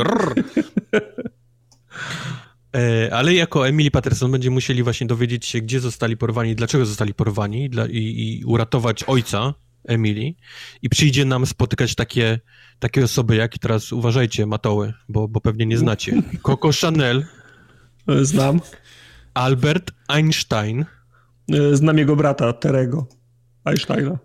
I Ferdynanda Porsche też poznamy w tej grze. To Porsche, też poznamy. Między innymi. Także miałem nadzieję, że będzie Tesla, że będzie Edison. Także podróż. Ale tam są też jakieś takie, wiesz... Chyba jest Bell, też gdzieś tam się przewija z telefonem i tak dalej, więc to jest taki właśnie podróż przez wynalazców, wynalazków, twórców i tak dalej. Ale jak to się skończyło, gdzie jest ojciec, czy żyje, czy nie żyje, dlaczego, kto, jak, kto jest zły, to już będziecie się musieli sami dowiedzieć w grze Modern Tales Age of Inventions. Ja od siebie powiem, ostatnio chwaliłem, już nie pamiętam jak się to nazywało, cholera jasna, powinienem pamiętać, już nie pamiętam, te ostatnie mątki. One były naprawdę niezłe. Te wracają, powiedzmy, do takiego klasycznego mundkowego stylu, czyli już nie ma aż tylu wszędzie tych hop, ale jest faktycznie już więcej niż w tytułach, na które narzekałem. Jeżeli mam się do czegoś przyczepić i się przyczepię, bo mnie to trochę irytowało, to voice acting w tej grze jest bardzo słaby. Nie wiem, kto dobierał osoby, ale nie pasują ani głosem, ani wiekiem do postaci. To było dziwne. Ale czekaj, bo to kilka różnych studiów robi te mundki. Czy jest jakaś zależność między jakością voice actingu, czy... Między... Każdy chyba dobiera inne, nie? Każdy ma jakieś, powiedzmy, inne studio, czy inne osoby, które się tym zajmują. Okej. I o ile, wiesz, do tej pory była ta nasza fajna pani, która zniknęła, że nie ma i nie mogę się dowiedzieć, czy ona żyje, czy oni ją gdzieś w piwnicy trzymają. Tak, Orchid Games, które robiło akurat tę część, no coś tam niedobrego się stało, jeżeli chodzi o wybór, czy o studio, które nagrywa... Ja myślę, że Jason Schreier się powinien zająć tą sprawą. Myślę, że to nie jest aż tak poważna sprawa, ale byłem zaskoczony, bo naprawdę sprawa. Nie dość, że jest przeczytany z kartki, czyli w ogóle wszystkie, wiesz, ochy, achy, smutki i tak dalej w ogóle są rozmazane, bo osoby wszystkie przeczytały to jako normalny tekst. To dwa, nie pasują głosy w ogóle do postaci, do ich wyglądu, do ich wieku, więc masz jakiegoś starego, wiesz, pomarszczonego gościa złego i on ma... Hey, guys! Fajnie. Co wy tu robicie? Podoba mi się. No więc coś jest nie tak z voice actingiem. A poza tym to są stare dobre mątki, więc. Okej. Polecam. Czekam na klucz. Quest też, tak. Możesz sobie czekać, Quest też se może czekać. Wszyscy se możecie czekać. A reszta może grać. Ja bym zagrał. Może nawet. Ostatnio polecałem mundki mojemu koledze. I wiesz już, jak to się skończyło? Właśnie to jest... Nie, bo w ogóle jest ciekawa sprawa. Może mogę wam opowiedzieć, jak jesteście zainteresowani. Opowiedz. Tak. Może słuchacze też będą. Mam kolegę, którego tata próbował kiedyś grać na konsoli. I kupił sobie konsolę. Z tego, co pamiętam, to było chyba PlayStation 3. On je ma do dzisiaj. I w ogóle opowiedział mi ciekawą rzecz, która dla mnie jako gracza takiego hardkorowego, powiedzmy, jest takim czymś totalnie po prostu z innej planety, z jakimi problemami jego ojciec się ogólnie borykał z tą konsolą i finalnie odpuścił. Bo wyszło mu bardzo szybko, że on nie potrafi ogarniać pada. W sensie, że dwie gałki dla niego to jest za dużo, wiesz, rozglądanie się i takie gry typowo 3D, jakieś, gdzie trzeba trochę być zręcznym, on w ogóle nie jest w stanie tego ogarnąć. To jest dla niego próg nie do przeskoczenia. Drugi... No ale czy to nie jest w stanie ogarnąć, czy cierpliwości mu brakuje? Bo ja kiedyś też nie byłem w stanie ogarnąć pada, ale potem... Wiesz co, ale tam kilka czynników się złożyło. Właśnie chcę ci powiedzieć o całej tej reszcie, bo on na przykład lubił gry logiczne. Bardzo mu się na przykład Portal spodobał.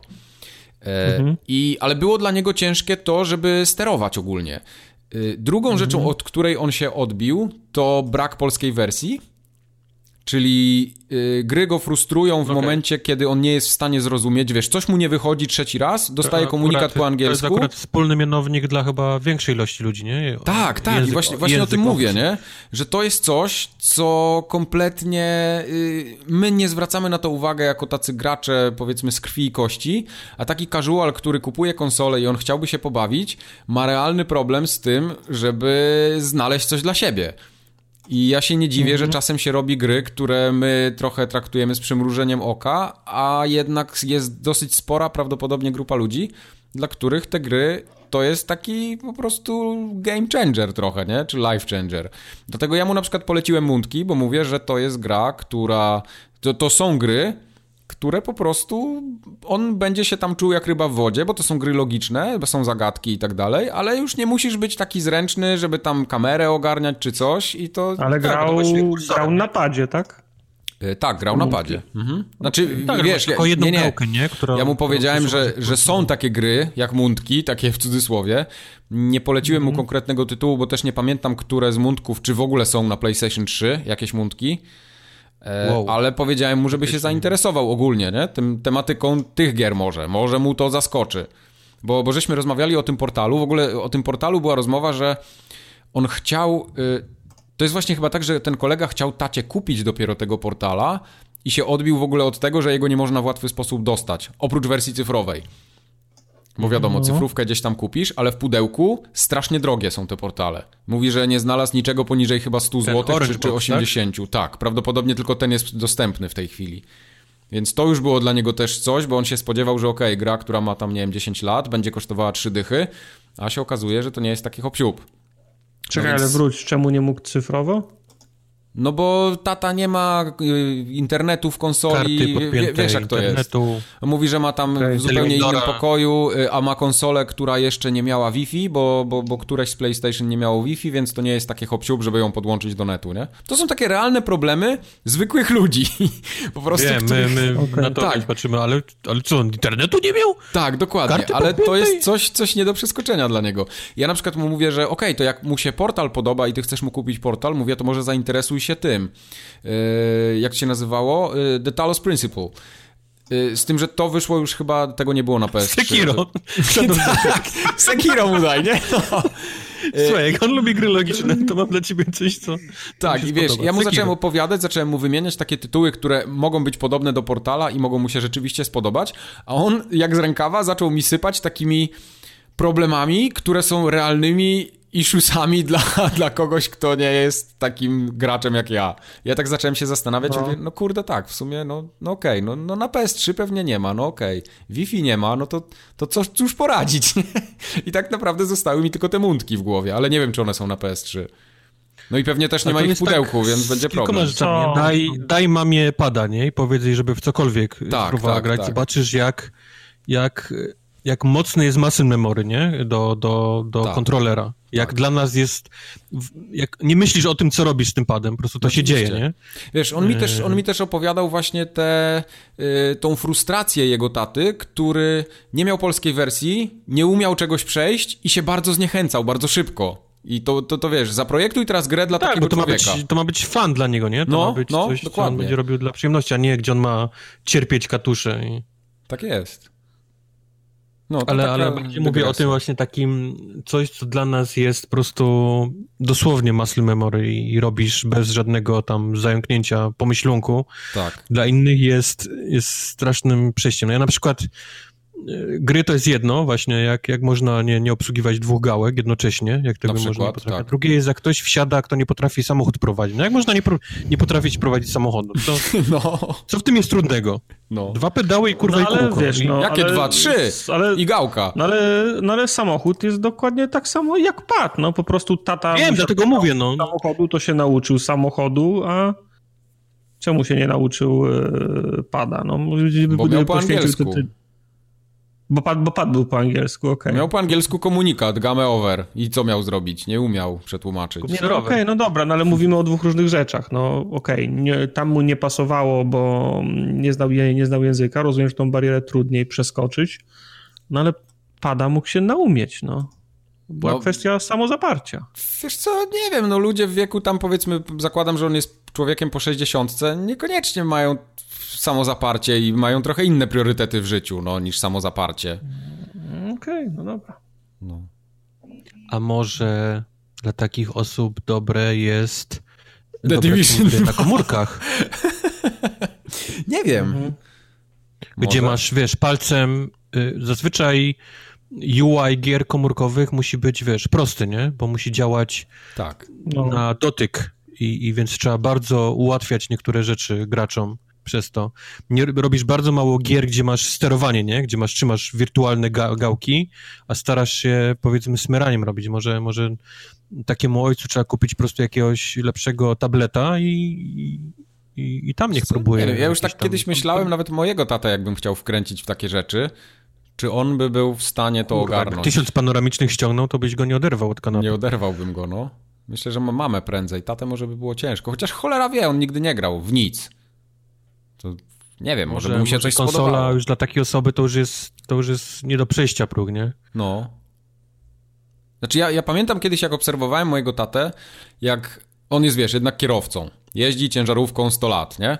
Całe życie jeździł ciężarówką z naczepą. No to dałem mu Euro Truck Simulator, dałem mu kierownicę, mówię, no na klawiaturze to sobie nie poradzi, ale jak dam mu kierownicę i pedały i usiądzie się tutaj, no to będzie jechał. No to... Pierwszy ruch... To dla niego to było już to już było nie do przeskoczenia dla niego. I on nie potrafił jechać. Mimo tego, że jest za kółkiem całe życie. Tak. To dla niego było coś... On nie potrafił kierownicą, tak wiesz, wyczuć tego, że ten samochód jedzie. Dla niego to... Dla mnie to jest naturalne, a on tak jakby chyba zbyt rzeczywiście to odbierał. On tak bardzo zachowawczo jechał, wiesz, 30 na godzinę, nie? I tak lekko kierował, żeby wszystko było idealnie. Tak nie potrafił oddzielić rzeczywistości od fikcji. Tak mi to wyglądało przynajmniej. No. Mózg nie jest, wiesz, gotowy na to. Tak, tak. Jeszcze wyobraź sobie teraz, jak mu VR-a na łeb założył. Ja pierdzielę. Mam nadzieję, że przyjdą jakieś fajne maile od słuchaczy, którzy gdzieś tam podzielą się jak ich rodzice, albo jak oni próbowali. Tak, to jest ciekawy temat, możecie pisać. No. kontakt@forumogatka.pl. Może jest jakiś sposób, może ktoś znalazł coś właśnie, jakiś tablet, gry komórkowe albo no, może myszki są prostsze niż pady. A może właśnie ten move, nie? Ten może machanie pałeczkami było na przykład bardziej ciekawe. No. To przejdźmy dalej. Co mamy dalej? Graliście w The Division dalej. To już jakieś DLC się pojawiają? Kupię The Division. Ja się ostatnio zastanawiałem, czym jeszcze musimy grać. To jest to The Division. No ty już jesteś gdzieś tam z tyłu daleko, gdzieś zostałeś. Jak z tyłu? Jak ja jestem z tyłu, to oznacza tylko tyle, że wy jesteście za bardzo do przodu i będziecie musieli mnie ciągnąć. Nie, to tak nie działa. Okej, no dobra, czyli ja po prostu odpadłem z The Division. Nie odpadłeś, no wiesz, że tam można cię podnieść w 3 sekundy. No, to co mnie mówisz, że już nie chcecie ze mną grać? Ja nie powiedziałem ci, że nie chcemy z tą grać, tylko że nie grałeś i jesteś gdzieś na jakichś śmiesznych levelach. No dobra, ale ja teraz nie mam jakichś super broni, jakichś tam rattlesnake'ów czy innych, kurwa, węży. Midasa nie ma? Nie możesz być w naszej grupie. W dwójce Midasa nie ma, tartak, do grania? Nie ma Midasa. Nie ma Midasa. No. Nie ma Midasa. Pewnie wróci, mam wrażenie, ale na chwilę obecną nie ma Midasa. To co, jutro wieczorem się zaloguję, to się wysypiecie, jak ten aresztant u naczelnika na Makowcu, tak? Z tych wszystkich no to nie przedmiotów. Jest tak, że możemy ci dać rzeczy teraz, bo one muszą nam wpaść. Rozumiem, wiesz. To ja się zamelduję o 16, to zacznijcie o 15, bo to w ciągu godziny można dać, nie? Czy tam coś. Ale czy ty będziesz w to grał? Czy ty chcesz po prostu dobić do tam 508, 509 i powiedzieć okej, fuck it, to już tyle chciałem zrobić i koniec. Głównie tak. No. Głównie tak. No. Znaczy ja chcę na wszelki wypadek chcę mieć, nie? Na wszelki wypadek czego? No nie wiem, jakbyśmy jeszcze mieli w to grać albo coś. Wiesz, za 100 lat, nie? Jak będziecie grali, to on chce. No, ja się wolę przygotować. Nie, serio, tam jeszcze ja polatam z wami, nie? To tam, wiesz, nie podlega dyskusji.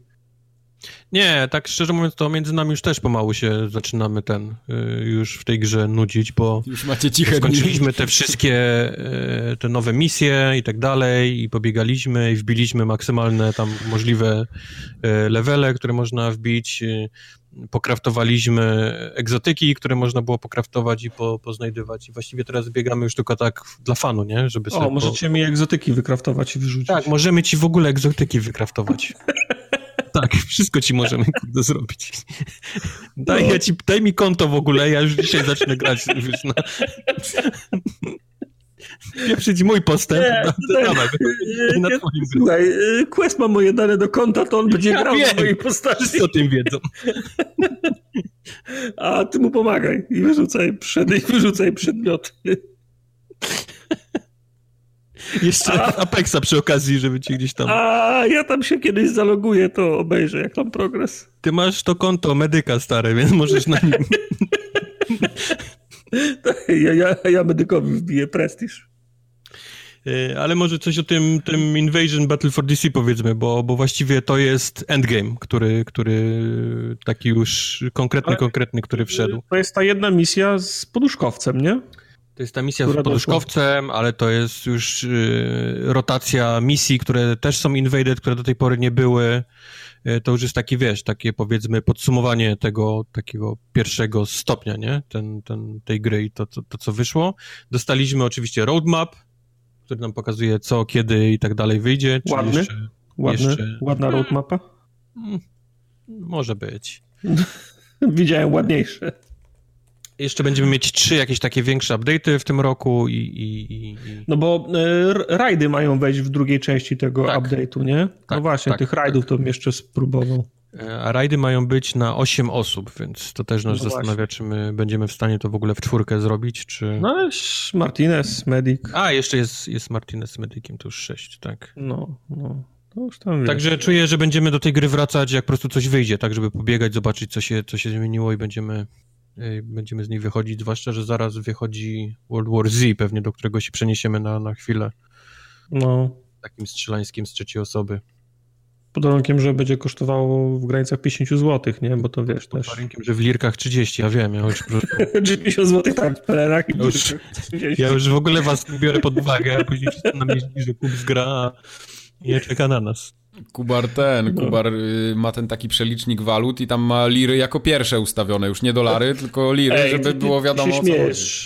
Jak Major Nelson wrzuca promocję, ja klikam, żeby zobaczyć tą grę, to się wyskakuje mi okienko, Marcin, czy dzisiaj jesteś w Polsce, czy tradycyjnie mam przyłączyć na liry? Ty może ja od razu napiszę jakiś plugin do... na Turcję i się tam... Ja napiszę ci jakiś plugin do przeglądarki, żeby ci te ceny od razu w lirach pokazywał. Na wersji angielskiej. Ja muszę strzelam, że to jest. Muszę mieć w dolarkach, to muszę mieć w penach i w lirkach obok, żeby mógł, wiesz, sprawdzać, co mnie bardziej opłaca. I też w lirkach mi pokazało w przeliczeniu, ile mi to kosztuje w złotówkach, jak kupuję zdrabkę. Też dynamiczna cena, bo jest zmienna. To mi to zrobisz, rozumiem? Okej, tak. Okej, dobra. Tam jeszcze coś do The Division macie do dodania? Czy lecimy z Cook Serve Delicious? Lecimy. 2? Serve Delicious 2! Nie wiem, czy zauważyłeś, jak ten tytuł. 2! Bo to nie można jest wykrzyknik, a po 2 jest 2 wykrzykniki, czyli to musi być Cook, Serve, Delicious 2! Tak. Co? Cook, Serve, Delicious 2! Streamowaliśmy w czwartek. Znaczy, nie wiem, czy mam co mówić, który jest dzień. To był nasz ostatni stream czwartkowy. Był właśnie z Cook, Serve, Delicious 2! I to jest gra... bardzo dobra. Bardzo dobra, to raz. Jedna z lepszych w zasadzie. Jedna z lepszych, dwa, a trzy... bardzo rytmiczna w pewnym sensie. Jest nie tyle zręcznościowa, aczkolwiek jest zręcznościowa, co bardzo... Nie wiem, czy QTE to jest dobre określenie w tym. Może trochę tak, bo trzeba wciskać pewne przyciski, trzeba je wciskać szybko i w dobrym tempie. Na czym polega gra? Polega gra na tym, że wybieramy sobie jedną z wielu sieci gastronomicznych. Są to najróżniejsze od chińskich, azjatyckich, burgerów, naleśników, lodów, ciast i tak dalej, kaw, miejsc, w których możemy pracować. I tam zaczynamy podawać ludziom jedzenie. Jedzenie polega na tym, że podchodzi klient i mówi, że chce to z tym, z ketchupem, z musztardą, polane gównem i zawinięte w srebrny papier. I my musimy dokładnie bardzo szybko w tej kolejności zrobić, bo zaraz za nim jest 10 osób. Jak je prawie obsłużymy, to jeszcze się rush hour robi, czyli ten taki czas lunchu, gdzie przychodzi 20 osób na raz. Ojej. I to jest gra, w której powinieneś... Byłoby fajnie, gdybyś był ośmiornicą, miał 8 rąk i wszystkimi mógł wciskać przyciski, ale masz tylko 2 i musisz sobie jakoś z tym poradzić. Na tym polega... Póki co brzmi jak ta gra, w co byśmy ją grali w 4 osoby, jak to się nazywało po gotowaniu. Overcooked. Właśnie... Overcooked, no. Tak. Tylko że Overcooked polegał na tym, że był bardzo zręcznościowy. W sensie musiałeś ze sobą współpracować. Raz, że to było w ogóle gra bardziej do koopa niż do gry samemu, ale tam bardziej niż na precyzję, bardziej gra stawiała na taką zręczność, czyli że muszę coś ci przerzucić nad lawą, bo zaraz się zmieni przejście, tu się podpali, więc ty musisz pobiec i pamiętać, że musisz w tym momencie chwycić gaśnicą. To jest gra bardziej jak Guitar Hero, czyli dostajesz po prostu 1000 przycisków na raz i musisz je w dobrej kolejności wcisnąć bez zająknięcia. Zauważyłem też po tym, jak grałem na streamie i potem samemu, że ja przeskakiwałem na streamie z jednej tam restauracji do drugiej często, a trzeba trochę posiedzieć w jednej i nauczyć się ich, powiedzmy, menu tej restauracji. Jak załapiesz, że schabowy jest pod Y i następnie przełączyć się samą, jak wybierzesz schabowego i wybierzesz, przełączyć się samo menu, to wiesz, że pod tym, później pod B będziesz miał na przykład pieczarki albo ser pod X-em. I po pewnym momencie już zaczynasz automatycznie robić, schabowy Y i pieczarki B, nie? I wysyłasz gościowi. I już nie patrzysz nawet na boku, tylko wiesz, że masz pod tym kombosem, masz to dokładnie danie. Więc warto posiedzieć trochę w jednej restauracji i tam nauczyć się, powiedzmy, takich tych podstawowych rzeczy. Wiadomo, że tam z levelem na levelu w danej restauracji dochodzą więcej rzeczy, ale dzięki temu, że masz opanowany, powiedzmy, fundament, to już łatwiej ci się potem nauczyć tych nowych dochodzących rzeczy. Druga sprawa jest taka, że mamy ten taki prep, czyli stół, gdzie są przygotowywane rzeczy, czy to się podsmaża jakieś rzeczy, czy to się kroi, żeby były pokrojone, czy to się panieruje, żeby już były spanierowane i tylko potem się wrzuca. I to jest, powiedzmy, cała jakby sztuczka, cały myk tej gry, że musisz mieć opanowany ten prep stół, czyli musisz mieć przygotowane rzeczy, które wiesz, że będą schodziły jak najczęściej, albo które biorą bardzo dużo czasu, żeby zrobić je świeże przy kliencie, i tam musisz mieć je przygotowane. I w całym tym chaosie tego wszystkiego musisz pamiętać, żeby ten prep stół był cały czas wyposażony. Non stop, tam nie może ci zabraknąć, bo jak ci zabraknie, to zaczynasz po jednym smażyć, nie? Tam jednego kurczaka zamiast mieć wrzuconych 8, nie? Do frytkownicy. Więc momentalnie siada ci to tempo, momentalnie siada ci ten flow i właściwie reszta się po tym sypie. A gra jest na tyle jeszcze złośliwa, że oprócz całego tabunu ludzi zamawiających naprawdę bardzo dziwne rzeczy, i to są czasami takie kombinacje, które mają właśnie przetestować to twoje, czy masz dobrze zapamiętane to menu pod przyciskami, bo jedni chcą trzy tylko placki tam te mięsne i na to jeden ogórek, nie? I tyle, nie? I to nigdy nie jest to kombo, które ty pamiętasz, bo zazwyczaj jest jeden, potem jest ser, potem jest coś tam, a on chce 3 placki i ogórek, który jest 2 menu dalej, więc musisz mieć ten, powiedzmy, ten taki refleks zauważenia tego, że on ma jakieś tu dziwne zamówienie, ale oprócz tego całego chaosu w tej restauracji dzieją się jeszcze bardzo dziwne rzeczy, które... Jakieś takie głupio śmieszne przeszkadzajki się jeszcze pojawiają. Które normalnie ty jako kucharz czy osoba pracująca na kuchni absolutnie nie masz nic wspólnego z tym, ale ponieważ jest to gra, więc ona chce ci jeszcze tam podokuczać, więc musisz zmieniać żarówki, wymieniać pułapki na myszy, myć kibel, musisz wyrzucać śmieci, co oznacza, że musisz 10 razy kopnąć na taki wielki kosz na śmieci, żeby się domknął. Po wszystkim musisz jeszcze ręce umyć tym takim sanitizerem, więc to jest dodatkowy przycisk do wszystkiego. Zdarzają się też takie sytuacje, że napada na ciebie bandyta z shotgunem, więc trzeba mu zrobić combo tam, ręka, noga, kopnięcie w twarz, nie? Żeby się od niego odczepił, więc są goście z dziwnymi zamówieniami, a do tego wszystkiego jeszcze takie zewnętrzne, powiedzmy, rzeczy, które musisz robić cały czas w restauracji. Powiem ci, jak ja oglądałem, jak ty grałeś, to miałem takie wrażenie, że to jest gra komórkowa, którą ktoś próbował przenieść na poważniejsze sprzęty, bo tam wszystko wygląda jak taki klikacz rytmiczny. Do tego jeszcze te przeszkadzajki wyglądają jak pop-upy, które wyskakują tylko po to, żeby się jeszcze szybko coś musiał dodatkowego kliknąć. Już pomijam tą całą oprawę, która wygląda, jakby cała gra była złożona z clipartów z Worda. No, ona ma taką prostą grafikę, to prawda. Wygląda prosto, ci ludzie wyglądają wszyscy jakby byli bezdomnymi z ulicy. Część z nich jest bezdomnych, którzy wchodzą do twojej restauracji, ale po pewnym czasie w ogóle przestajesz zwracać uwagę na tą grafikę. Znaczy, jesteś w takim flow, jesteś tak skupiony na tych orderach i tym, co musisz zrobić, że ja często nie zauważyłem rzeczy, na które wy zwracaliście uwagę. Na przykład, ty widziałeś, Kubc, jaki tam jest obraz z tyłu? Co ty masz na tym obrazie? Jaki obraz? Gdzie jest?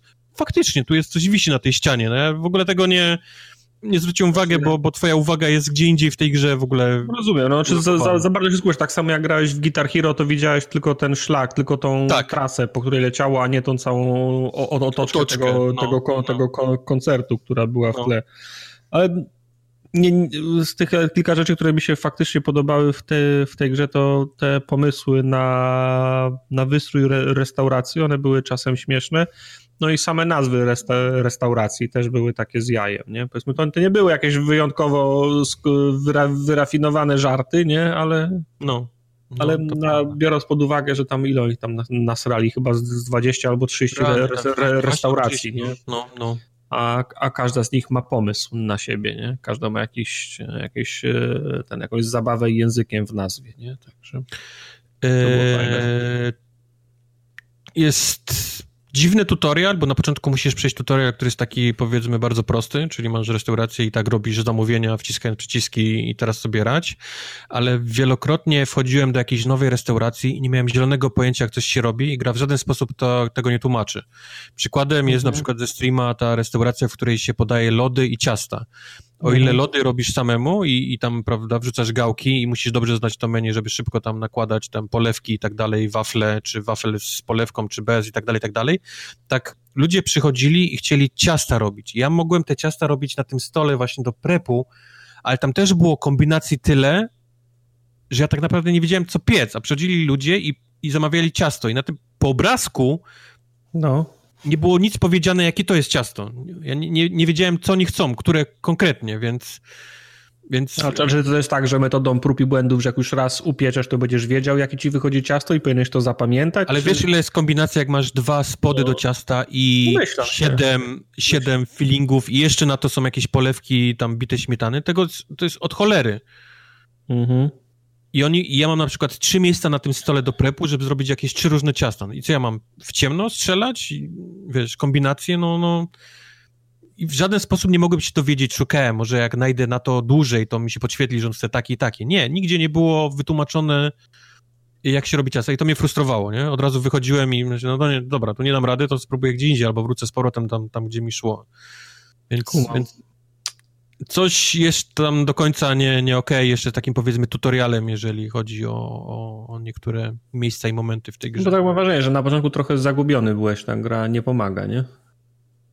Ona, ten tutorial ma taki bardzo prosty i szybki, a potem wrzucać się na taką absolutną hardkorową wodę. W ogóle nie ma jakiegoś takiego, wiesz, gry wstępnej z tobą, tylko od razu chcecie, wiesz, tam zgwałcić, jeżeli chodzi o tempo tych gotowań. Bo pierwsza restauracja, czyli ten Max Winners, czyli te hot dogi i tak dalej, i pierwsza misja, bo każda restauracja ma tam ileś tam naście różnych poziomów, które można kończyć, no to nie było takie, że tam ludzie tylko corn doga i czy polany musztardą, czy ketchupem, nie? A taki powinien być może pierwszy etap, żebyś ten taki pomału, ten flow. Nie, tam od razu był już lunch, kurwa, 20 osób, każdy chciał mieć hot doga z 15 różnymi innymi dodatkami. Ja jeszcze nie wiedziałem o tym, że ten prep stół musi być dobrze wyposażony przez cały czas, więc te pierwsze misje mnie totalnie gdzieś tam zniszczyły, jeżeli chodzi o tempo. Ale jak załapiesz ten prep stół i załapiesz, powiedzmy, menu w takim już...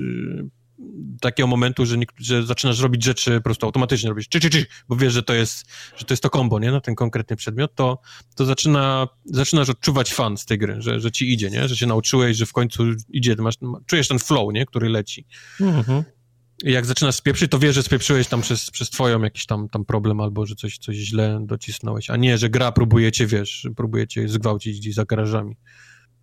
To co, chce ci się uczyć tej gry, żeby grać więcej? Nie mam... To też jest dobre pytanie, bo czuję, żebym sobie ją włączył, ale gdzieś tam z tyłu głowy mam, że kurde, muszę...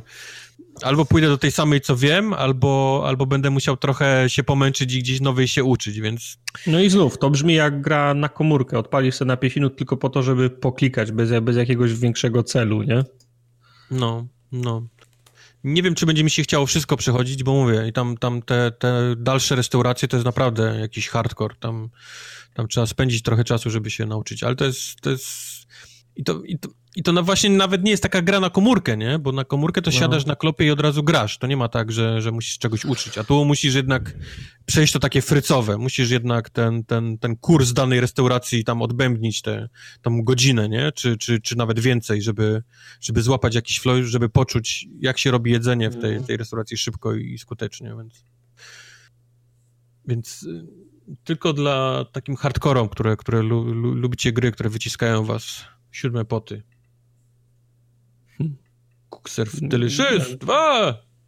Powiem ci, że ja chyba się nie zabiorę za tą grę. Nawet nie wiem, ile lirków musiałaby nie wiem, dlaczego miałbyś się za nią zabrać. To nie jest chyba totalnie twój dżem. Nie, szkoda mi czasu, żeby się uczyć tego. Overcooked było fajne, bo było w kopie i mogliśmy się, wiesz, pośmiać i... Zatem Overcooked było takie, że w 30 sekund wytłumaczysz komuś, o co chodzi... mam wrażenie, że wiedziałeś od razu i jak spieprzyłeś, to wiedziałeś, że przez ciebie, nie? Bo nie byłeś w tym miejscu na czas, albo nie zrobiłeś tego konkretnego rzeczy na czas. Tutaj, no mówię, to jest taki... musisz ten muscle memory, nie? Złapać. To jest jak w Guitar Hero, nie? Masz ciężki okres na początku i dopiero z czasem zaczyna ci dobrze iść. I robisz te piosenki, nie? W kółko i w kółko, bo spieprzyłeś połowę nut, bo spieprzyłeś już tylko, wiesz, 25%, nie? Nut, bo już ci tylko 3 nutki gdzieś tam uciekły i grasz cały czas tą jedną nutę, aż ci wyjdzie. Jak skończysz 100%, mówisz, okej, teraz mogę zacząć następną, nie? Mogę... To dokładnie tak samo działa w Cook Serve Delicious 2. No, nie jestem zakochany wciąż. No to już nie przekonamy cię. Ja Mike cię już na pewno nie przekonam. Wiesz co, nie, to brzmi ciekawie. Mike nie ma tak czasu na gry, on już w ogóle ma w dupie, wiem. Tak, no właśnie, uprośćmy to, masz rację. Tak będzie najbezpieczniej dla mnie. Ale graliśmy z Tartakiem. Ja właśnie słyszałem, że ta gra to jest straszny stolec. Właśnie chciałem posłuchać, czy to jest prawda, czy usłyszałem akurat złą opinię o niej. Dlatego zapraszam. Ja się bawiłem dobrze. Znaczy, bawiłem się dobrze, bo graliśmy razem i się wygłupialiśmy. To na pewno trzeba brać pod uwagę. Ale nie jestem w stanie tobie i wam, drodzy słuchacze, powiedzieć, jaki jest cel tej gry. Ja wciąż wychodzę z założenia, że Generation Zero, bo o tej grze mowa, to jest takie Daisy. W to się gra po to, żeby grać, po to, żeby spędzać czas. Ale to moim zdaniem nie ma większego sensu. To nie jest zarzut, po prostu takie gry trzeba lubić, bo my się przez kilka godzin szwendaliśmy po tej wyspie, eksplorowaliśmy, robiliśmy jakieś misje, no, łaziliśmy w kółko. W zasadzie tylko po to, żeby łazić. Musi być jakiś cel, nie? A jaki jest cel w Daisy? Przeżyć, no. Okej. No. I zobaczyć, co jest za następnym wzgórzem, co jest na końcu drogi, co jest na skraju lasu, co jest za lasem, co jest w wąwozie, co jest na szczycie. O ile w Daisy, musisz sam sobie dopowiedzieć kilka rzeczy i gra jest przetrwaj, survive i tyle, kropka, no. Tak? No. Wiem mniej więcej, że to jest shooter, nie? To jest shooter z elementami zbieractwa, gdzie ja muszę pilnować swoje tam jedzenie, swoje picie, moją staminę, muszę mieć najlepiej bardzo szybko, jakbym miał kask, i bo wiem, że mogą do mnie strzelać, i jakiś karabin z amunicją, jakbym znalazł, to byłoby miło. W tej grze ja w ogóle nie wiem, co robię. Znaczy zgodzę się z tobą, ja też się rozleniwiłem i co do zasady lubię wiedzieć, jaki jest cel, i nie jestem z tych, którzy sobie sami organizują zabawę. Ja mam się skoncentrować na przeszukiwaniu wszystkich domów i zbierać wszystko? Czy to jest shooter i ja mam polować na te metalowe pieski? Czy mam się przed nimi chować? Czy ja mam iść gun blazing? Czy ja mam się skradać, bo tutaj tłumik znalazłem gdzieś w tym mieszkaniu? Czy ja mam zmierzać na zachód tej wyspy? Czy nie ma znaczenia, gdzie ja będę w ogóle... Wiesz, ja myślę, że ta gra nie ma czegoś takiego jak na przykład zniszczy robot Mothership i będzie koniec gry i polecą napisy. Ja myślę, że motorem napędowym tej gry jest ciekawość po prostu. Nic więcej. No.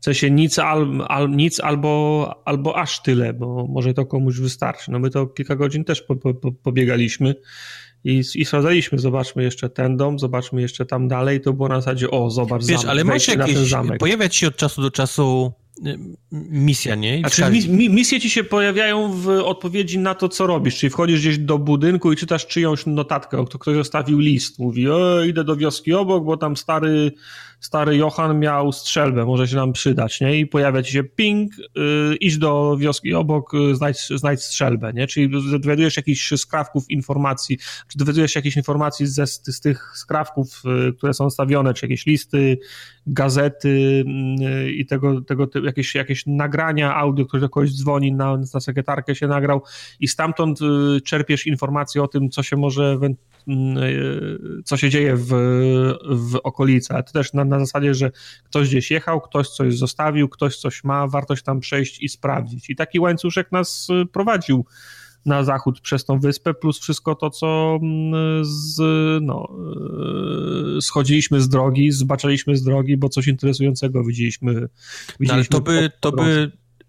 to by sprawiało, że ta gra ma jednak gdzieś, nie, jakiś tą marchewkę, ona i do czegoś to prowadzi.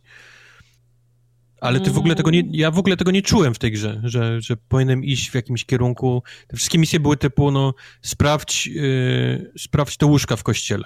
Wchodzisz, są łóżka w kościele, ping, sprawdzone. Słyszałem, że jest strzelba w wiosce obok, idziesz, jest strzelba, ping, i czytasz wiadomość, że są jakieś bunkry zaraz obok. Idź, sprawdź bunkry, ping, odhaczone, są bunkry. No. I takie... Znaczy ja nie próbuję bronić tej gry, bo ja do niej poszedłem na tej zasadzie, i tak nic z tego nie będzie, zobaczmy co z tego będzie, nie? I tak, wiesz, i to co biegaliśmy, to było śmiesznie, ale to było na tyle śmiesznie albo nieśmiesznie, że jak siadaliśmy dzisiaj do nagrania, to ja zapomniałem, że myśmy w to grali, nie? I dopiero jak zobaczyłem na liście, przecież ja w to grałem, nie? Pamiętasz grę, którą zresztą streamowałem, ta o polowaniu na sarny, gdzie przez 2 godziny cały stream ja również nie zobaczyliśmy ani jednej sarny? To był największy zawód. To był zawód z zeszłego roku. No to jest gra tej samej firmy. To widać, dokładnie co? Tej samej firmy, co widać i czuć, tak? I jeżeli mamy tą wiedzę, to kilka rzeczy zaczyna być jasne, jeżeli chodzi o Generation Zero. Mhm. Ponieważ Generation Zero, jeżeli graliście właśnie w Call of the Hunt, nieważne, to jakiś miał dziwny tytuł, to momentalnie poczujecie, że jest to w pewnym sensie nakładka graficzna na tamtą grę. What? Mhm. Tak, właśnie widzisz, ta gra ma sens, jeżeli polujesz na sarny i musisz się, wiesz, skradać i czołgać i bardzo pomału przez jakiś tam las przebiegać i czasami jakiś domek spotkasz i tam jest na przykład amunicja i tak dalej, i tak dalej. Ale jak nałożysz na to lata 80. w Szwecji i taką samą tułaczkę bez sensu i zamiast saren to metalowe psy, to się robi dziwny tytuł. I właśnie dokładnie taki jest ten Generation Zero. W polowaniu na sarny masz najróżniejsze gwizdki do przywoływania zwierzyny, a tu masz najróżniejsze flary, które przywołują najróżniejsze metalowe pieski z daleka, z bliska i tak dalej, więc mam wrażenie, że oni mieli technologię, mają silnik, który zresztą jest bardzo fajny, bo gra wygląda niesamowicie. Las wygląda faktycznie jak las. Czuliśmy się, jak byliśmy w lesie, to czuliśmy się, że faktycznie jesteśmy w lesie, a nie w jakimś tam kilka drzew na krzyż.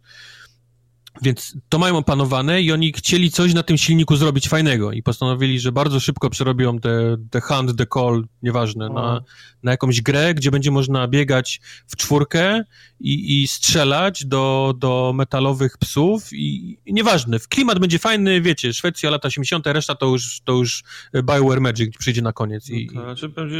Dla mnie najlepszym wyznacznikiem tego, jaka to jest gra, i to znów nie jest zarzut, jest to, że jak wybierzesz sobie postać, to po prostu gra się zaczyna i tyle. Otwierasz oczy i jesteś przed domem. Koniec, nie ma intra, nie ma wstępu, nikt ci nie klepie po ramieniu i mówi, ty wiesz co, bo się źle stało i teraz roboty są. Tak, nawet się... nie ma planszy z napisem, że jest Szwecja, rok 1991. Tak. Nie ma nic, po prostu się spawnujesz się na mapie. I koniec. Nie? I sobie radzi. No. Wiesz, no są ludzie, którzy lubią takie rzeczy, te wszystkie Konany, te Arki. No właśnie pierwszy Konan mi się przy nie, żeby nie było, to nie jest absolutnie gra taka survival, gdzie musisz znaleźć patykiem bijesz kamień, później masz młotek i możesz wtedy drzewo. Nie, to nie jest tego typu gra. Okay. To jest gra, gdzie tam idziesz od szopy do szopy i zbierasz pistolet, potem zardzewiałą strzelbę, potem masz karabin. W trailerach obiecuje jakieś mechaniki, że atakujesz, wycofujesz się, to też jest ważne, żeby wiedzieć, kiedy się wycofać, twórz jakieś bomby, pułapki i zasadzki na roboty. Na początku, jak graliśmy z Wojtkiem, też myśleliśmy, że kurczę, wiesz, trzeba powoli, tak, myśmy grali, skradajmy się, nie, tak, bo to nie wiadomo, bo jak te roboty... Obejdziemy prawą, trochę dalej nam to zejdzie, ale wtedy będziemy, popatrzcie, przyjdziemy tutaj, tak. Będziemy przy tym kościele. Ty, dobry pomysł, dobra, przejdźmy, będziemy mieć. Okazało się, że to nie ma żadnego znaczenia. Możesz iść jak do momentu, jak nie zaczęliśmy strzelać do pierwszego, okazało się, że po 4 kulach z gównianego pistoletu on pada. On wybucha. To hulaj duszo, niech przyjdą wszyscy naraz, będzie szybciej, nie? No tak. Aż do momentu, w którym zaczęliśmy szukać, już biegać i szukać kogoś do strzelania, bo już nam się nudziło i chcieliśmy sobie postrzelać. No, więc... Znaczy, jak na taki survival to jest odrobinę za łatwo, za dużo z amunicji, za dużo żarcia, bandaży, nie? Znaczy, to nie był problem. No. To nie był problem. Dlatego mówię, jest mi bardzo ciężko w ogóle jakiś... tą grę określić w jakikolwiek sposób. To jest... Znaczy, gdyby ona jeszcze była, na przykład, gdyby ona była w early access, nie, to powiedziałbym, okej, testują mechaniki, czekaj tylko, aż na to przyjdzie fabuła, intra, voice acting, aktorzy, nie, NPC, ja byłem przekonany, jak widziałem pierwsze zwiastuny i czytałem pierwszy raz o tej grze, że to jest taki w pewnym sensie Left 4 Dead. Okay. Czyli wybierasz sobie postać, możesz 4 grać i musisz przejść tam z punktu, wiesz, A do punktu B, nie? Na mapie. I masz te hordy tych psów, albo możesz się skradać, albo możesz strzelać, albo tak dalej, a to nie wiem, co to jest. Ja nie wiem, co to jest za gra w dalszym ciągu. No tak, mam wrażenie, że teraz są takie gry właśnie, że ci w niczym nie pomaga, jest sam ciężko masz organizować wokół tego, że ktoś wymyślił, że po prostu jest Szwecja, lata 80, metalowe psy i ty masz pistolet. I to jest cały pomysł na grę. No. Dlatego graliśmy, ja cały czas się dziwiłem, ja dalej nie wiem, co ja robię w tej grze. Ja nie wiem, jaki jest cel. Gdzie my idziemy? Po co my to robimy? No ja tak. A do tego wszystkiego właśnie to, co mówimy, wiesz, że gdyby to jeszcze było wymagające, właśnie trudne, że jeden piesek jest w stanie cię, wiesz, zabić, a dwa to już w ogóle trzeba omijać i nawet nie, wiesz, nie myśleć o żadnym tam konfrontacji, czy trzeba tymi flerami ściągać po jednym i gdzieś go może jakąś zasadzkę zrobić w lesie. Nie, to właśnie, to nawet nie jest to, nie? To jest po prostu idziesz i z zardzewiałego pistoletu robisz 3 strzały i on wybucha. Mhm. Więc no... Prawda, może dalej coś jest, może myśmy nie doszli, może myśmy... Może jest endgame. Bo ja tej gry nie polecam. Ja też nie mogę to polecić. To kosztuje chyba $39,99 w dolarach, ale dolarach, panie! Przecież to jest jedzenia na cały tydzień. To pachnie takim wczesnym early accessem, naprawdę. Albo jakimś takim tech demo, gdzie oni chcieli zobaczyć, jak ten ich silnik sobie poradzi z trochę innego typu grom niż polowanie na sarny. Nie ma takiego grania. Nie polecam. No ja mówię, no to jakby to był early access, który testuje mechanikę, a potem przyjdzie cały content fabularny, questy, misje, NPC, to by miało sens, ale to już jest gra, która wychodzi 1.0 i no fajnie jest pobiegać z kumplem i się pośmiać, no ale wiesz, są gry, które przy okazji są jakieś wyzwanie, mi pokazują jakiś cel. Właśnie, mikrotransakcje na przykład mają już zaimplementowane. Nie, no ja wolałbym w Left 4 Dead pograć jeszcze raz albo pójść do Apexa niż po prostu biegać bez celu.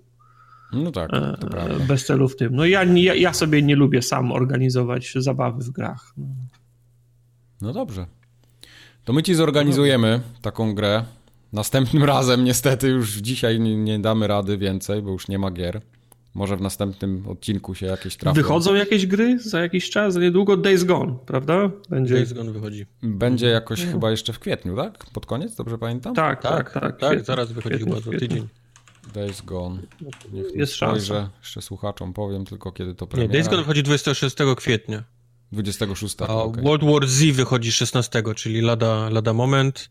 Okay. Zaraz będzie Anno 1800. O panie, to dla was gram.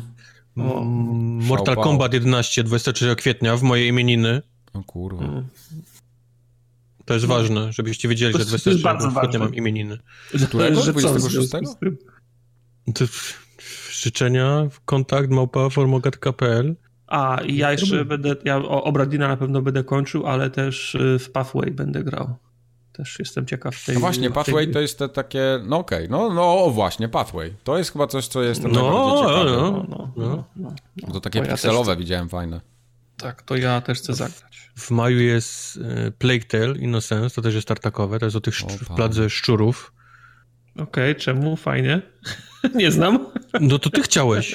Mówiłeś mi, kup to Plague Tale, to jak będzie, to mi ten... To ja będę, Dobra. Rage 2, który ja będę grał. Rage 2, widziałem dzisiaj jakiś filmik, albo wczoraj z Rage 2 i strzelanie bardzo dumowo wygląda, jak z tego samego Duma, co mnie bardzo ucieszyło, jak myślałem, kurczę, może bym to zagrał, potem myślałem, a nie, otwarty świat, a to nie. Otwarty świat i jeżdżenie, tak jak w Mad Maxie. No, to nie. Jak w Rage 1. Jak w Rage 1. Mam wrażenie, że w Rage 1 tylko się jeździło na misję, a samo jeżdżenie to były takie tunele raczej. Troszeczkę powiedzmy. Dobrze, to pogadamy za 2 tygodnie o tym. To w takim razie papa. Był taki krótki odcinek. No niestety, no. Weź go, sklej 2 razy go pod rząd. Nie, no ja nie będę wycinał tych rzeczy, co się pierdzieliło po drodze i będzie git. To... Polacy w 2018 roku wydali na gry ponad 2 miliardy złotych. Tak, to jesteśmy drugim rynkiem w regionie. Czytam, sobie myślę, w jakim regionie? Klikam. Jesteśmy za Rosją, a przed Kazachstanem. Nasze miejsce Rosja, Polska, Kazachstan. Znaj swoje miejsce w szeregu. Greatest country in the world. Czyli w takim regionie jesteśmy. No. Okej. Nadal rynki wschodzące.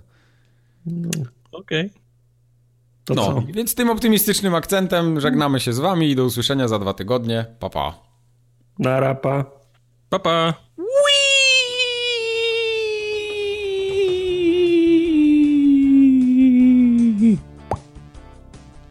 Plum. Halo. Halo. Halo. Dobra, idziemy, nagrywamy. Musimy na kurwie, zanim mi bomba zejdzie. Aha. Co ci zejdzie? Bomba. Jestem naspidowany. Napierdalałem. Czym? 600 km na Red Bulla. Tartak zobaczył panoramę racławicką i mu odjebało. Ej, panorama ratownicka jest zajebista. No jest zajebista, pewnie. Dawno jej nie widziałem w sumie, ale pamiętam, że była zajebista. Ale to było, kurwa, początek lat 90. Bardzo mnie ten obraz zaimponował. To prawda. Gdzie mnie obchodziły inne rzeczy wtedy. Byłeś głupi i młody. Te włosy, co ci wyrastały pierwsze. Nie, pamiętam, że dostałem na tą wycieczkę batonik Lion. Może, wiesz, teraz to nie robi żadnego wrażenia, ale w tamtych czasach batonik Lion. Liony? To dostałeś chyba od wujka z Ameryki. Byłeś królem życia. Byłem tak przyjęty tym, że posiadam batonik Lion, który ściskałem cały czas w ręce. W ogóle zapomniałem oglądać panoramę racowicką, a batonik Lion się rozpuścił w ogóle w chuj, w pizdu. Ale mama ci go da, żebyś go z powrotem przywiózł? Nie, żebym zjadł, ale co myślę, zjem teraz, nie muszę go na jakąś dobrą, wiesz, okazję, nie? Jak już wszyscy będą głodni. Albo nie zjem teraz, zaproszę znajomych i będzie biba na Lajona. Mhm. Jak będziemy leżeć nago w łóżku, wiesz, ja wyciągnę Lajona. Brawo. Wy mi lepiej powiedzcie, o czym my dzisiaj będziemy gadać, bo są 3 newsy. Nieważne. Nieważne. Czy strzelam o tych 3 newsach. Dobrze. O tych 3 newsach i tych kącikach.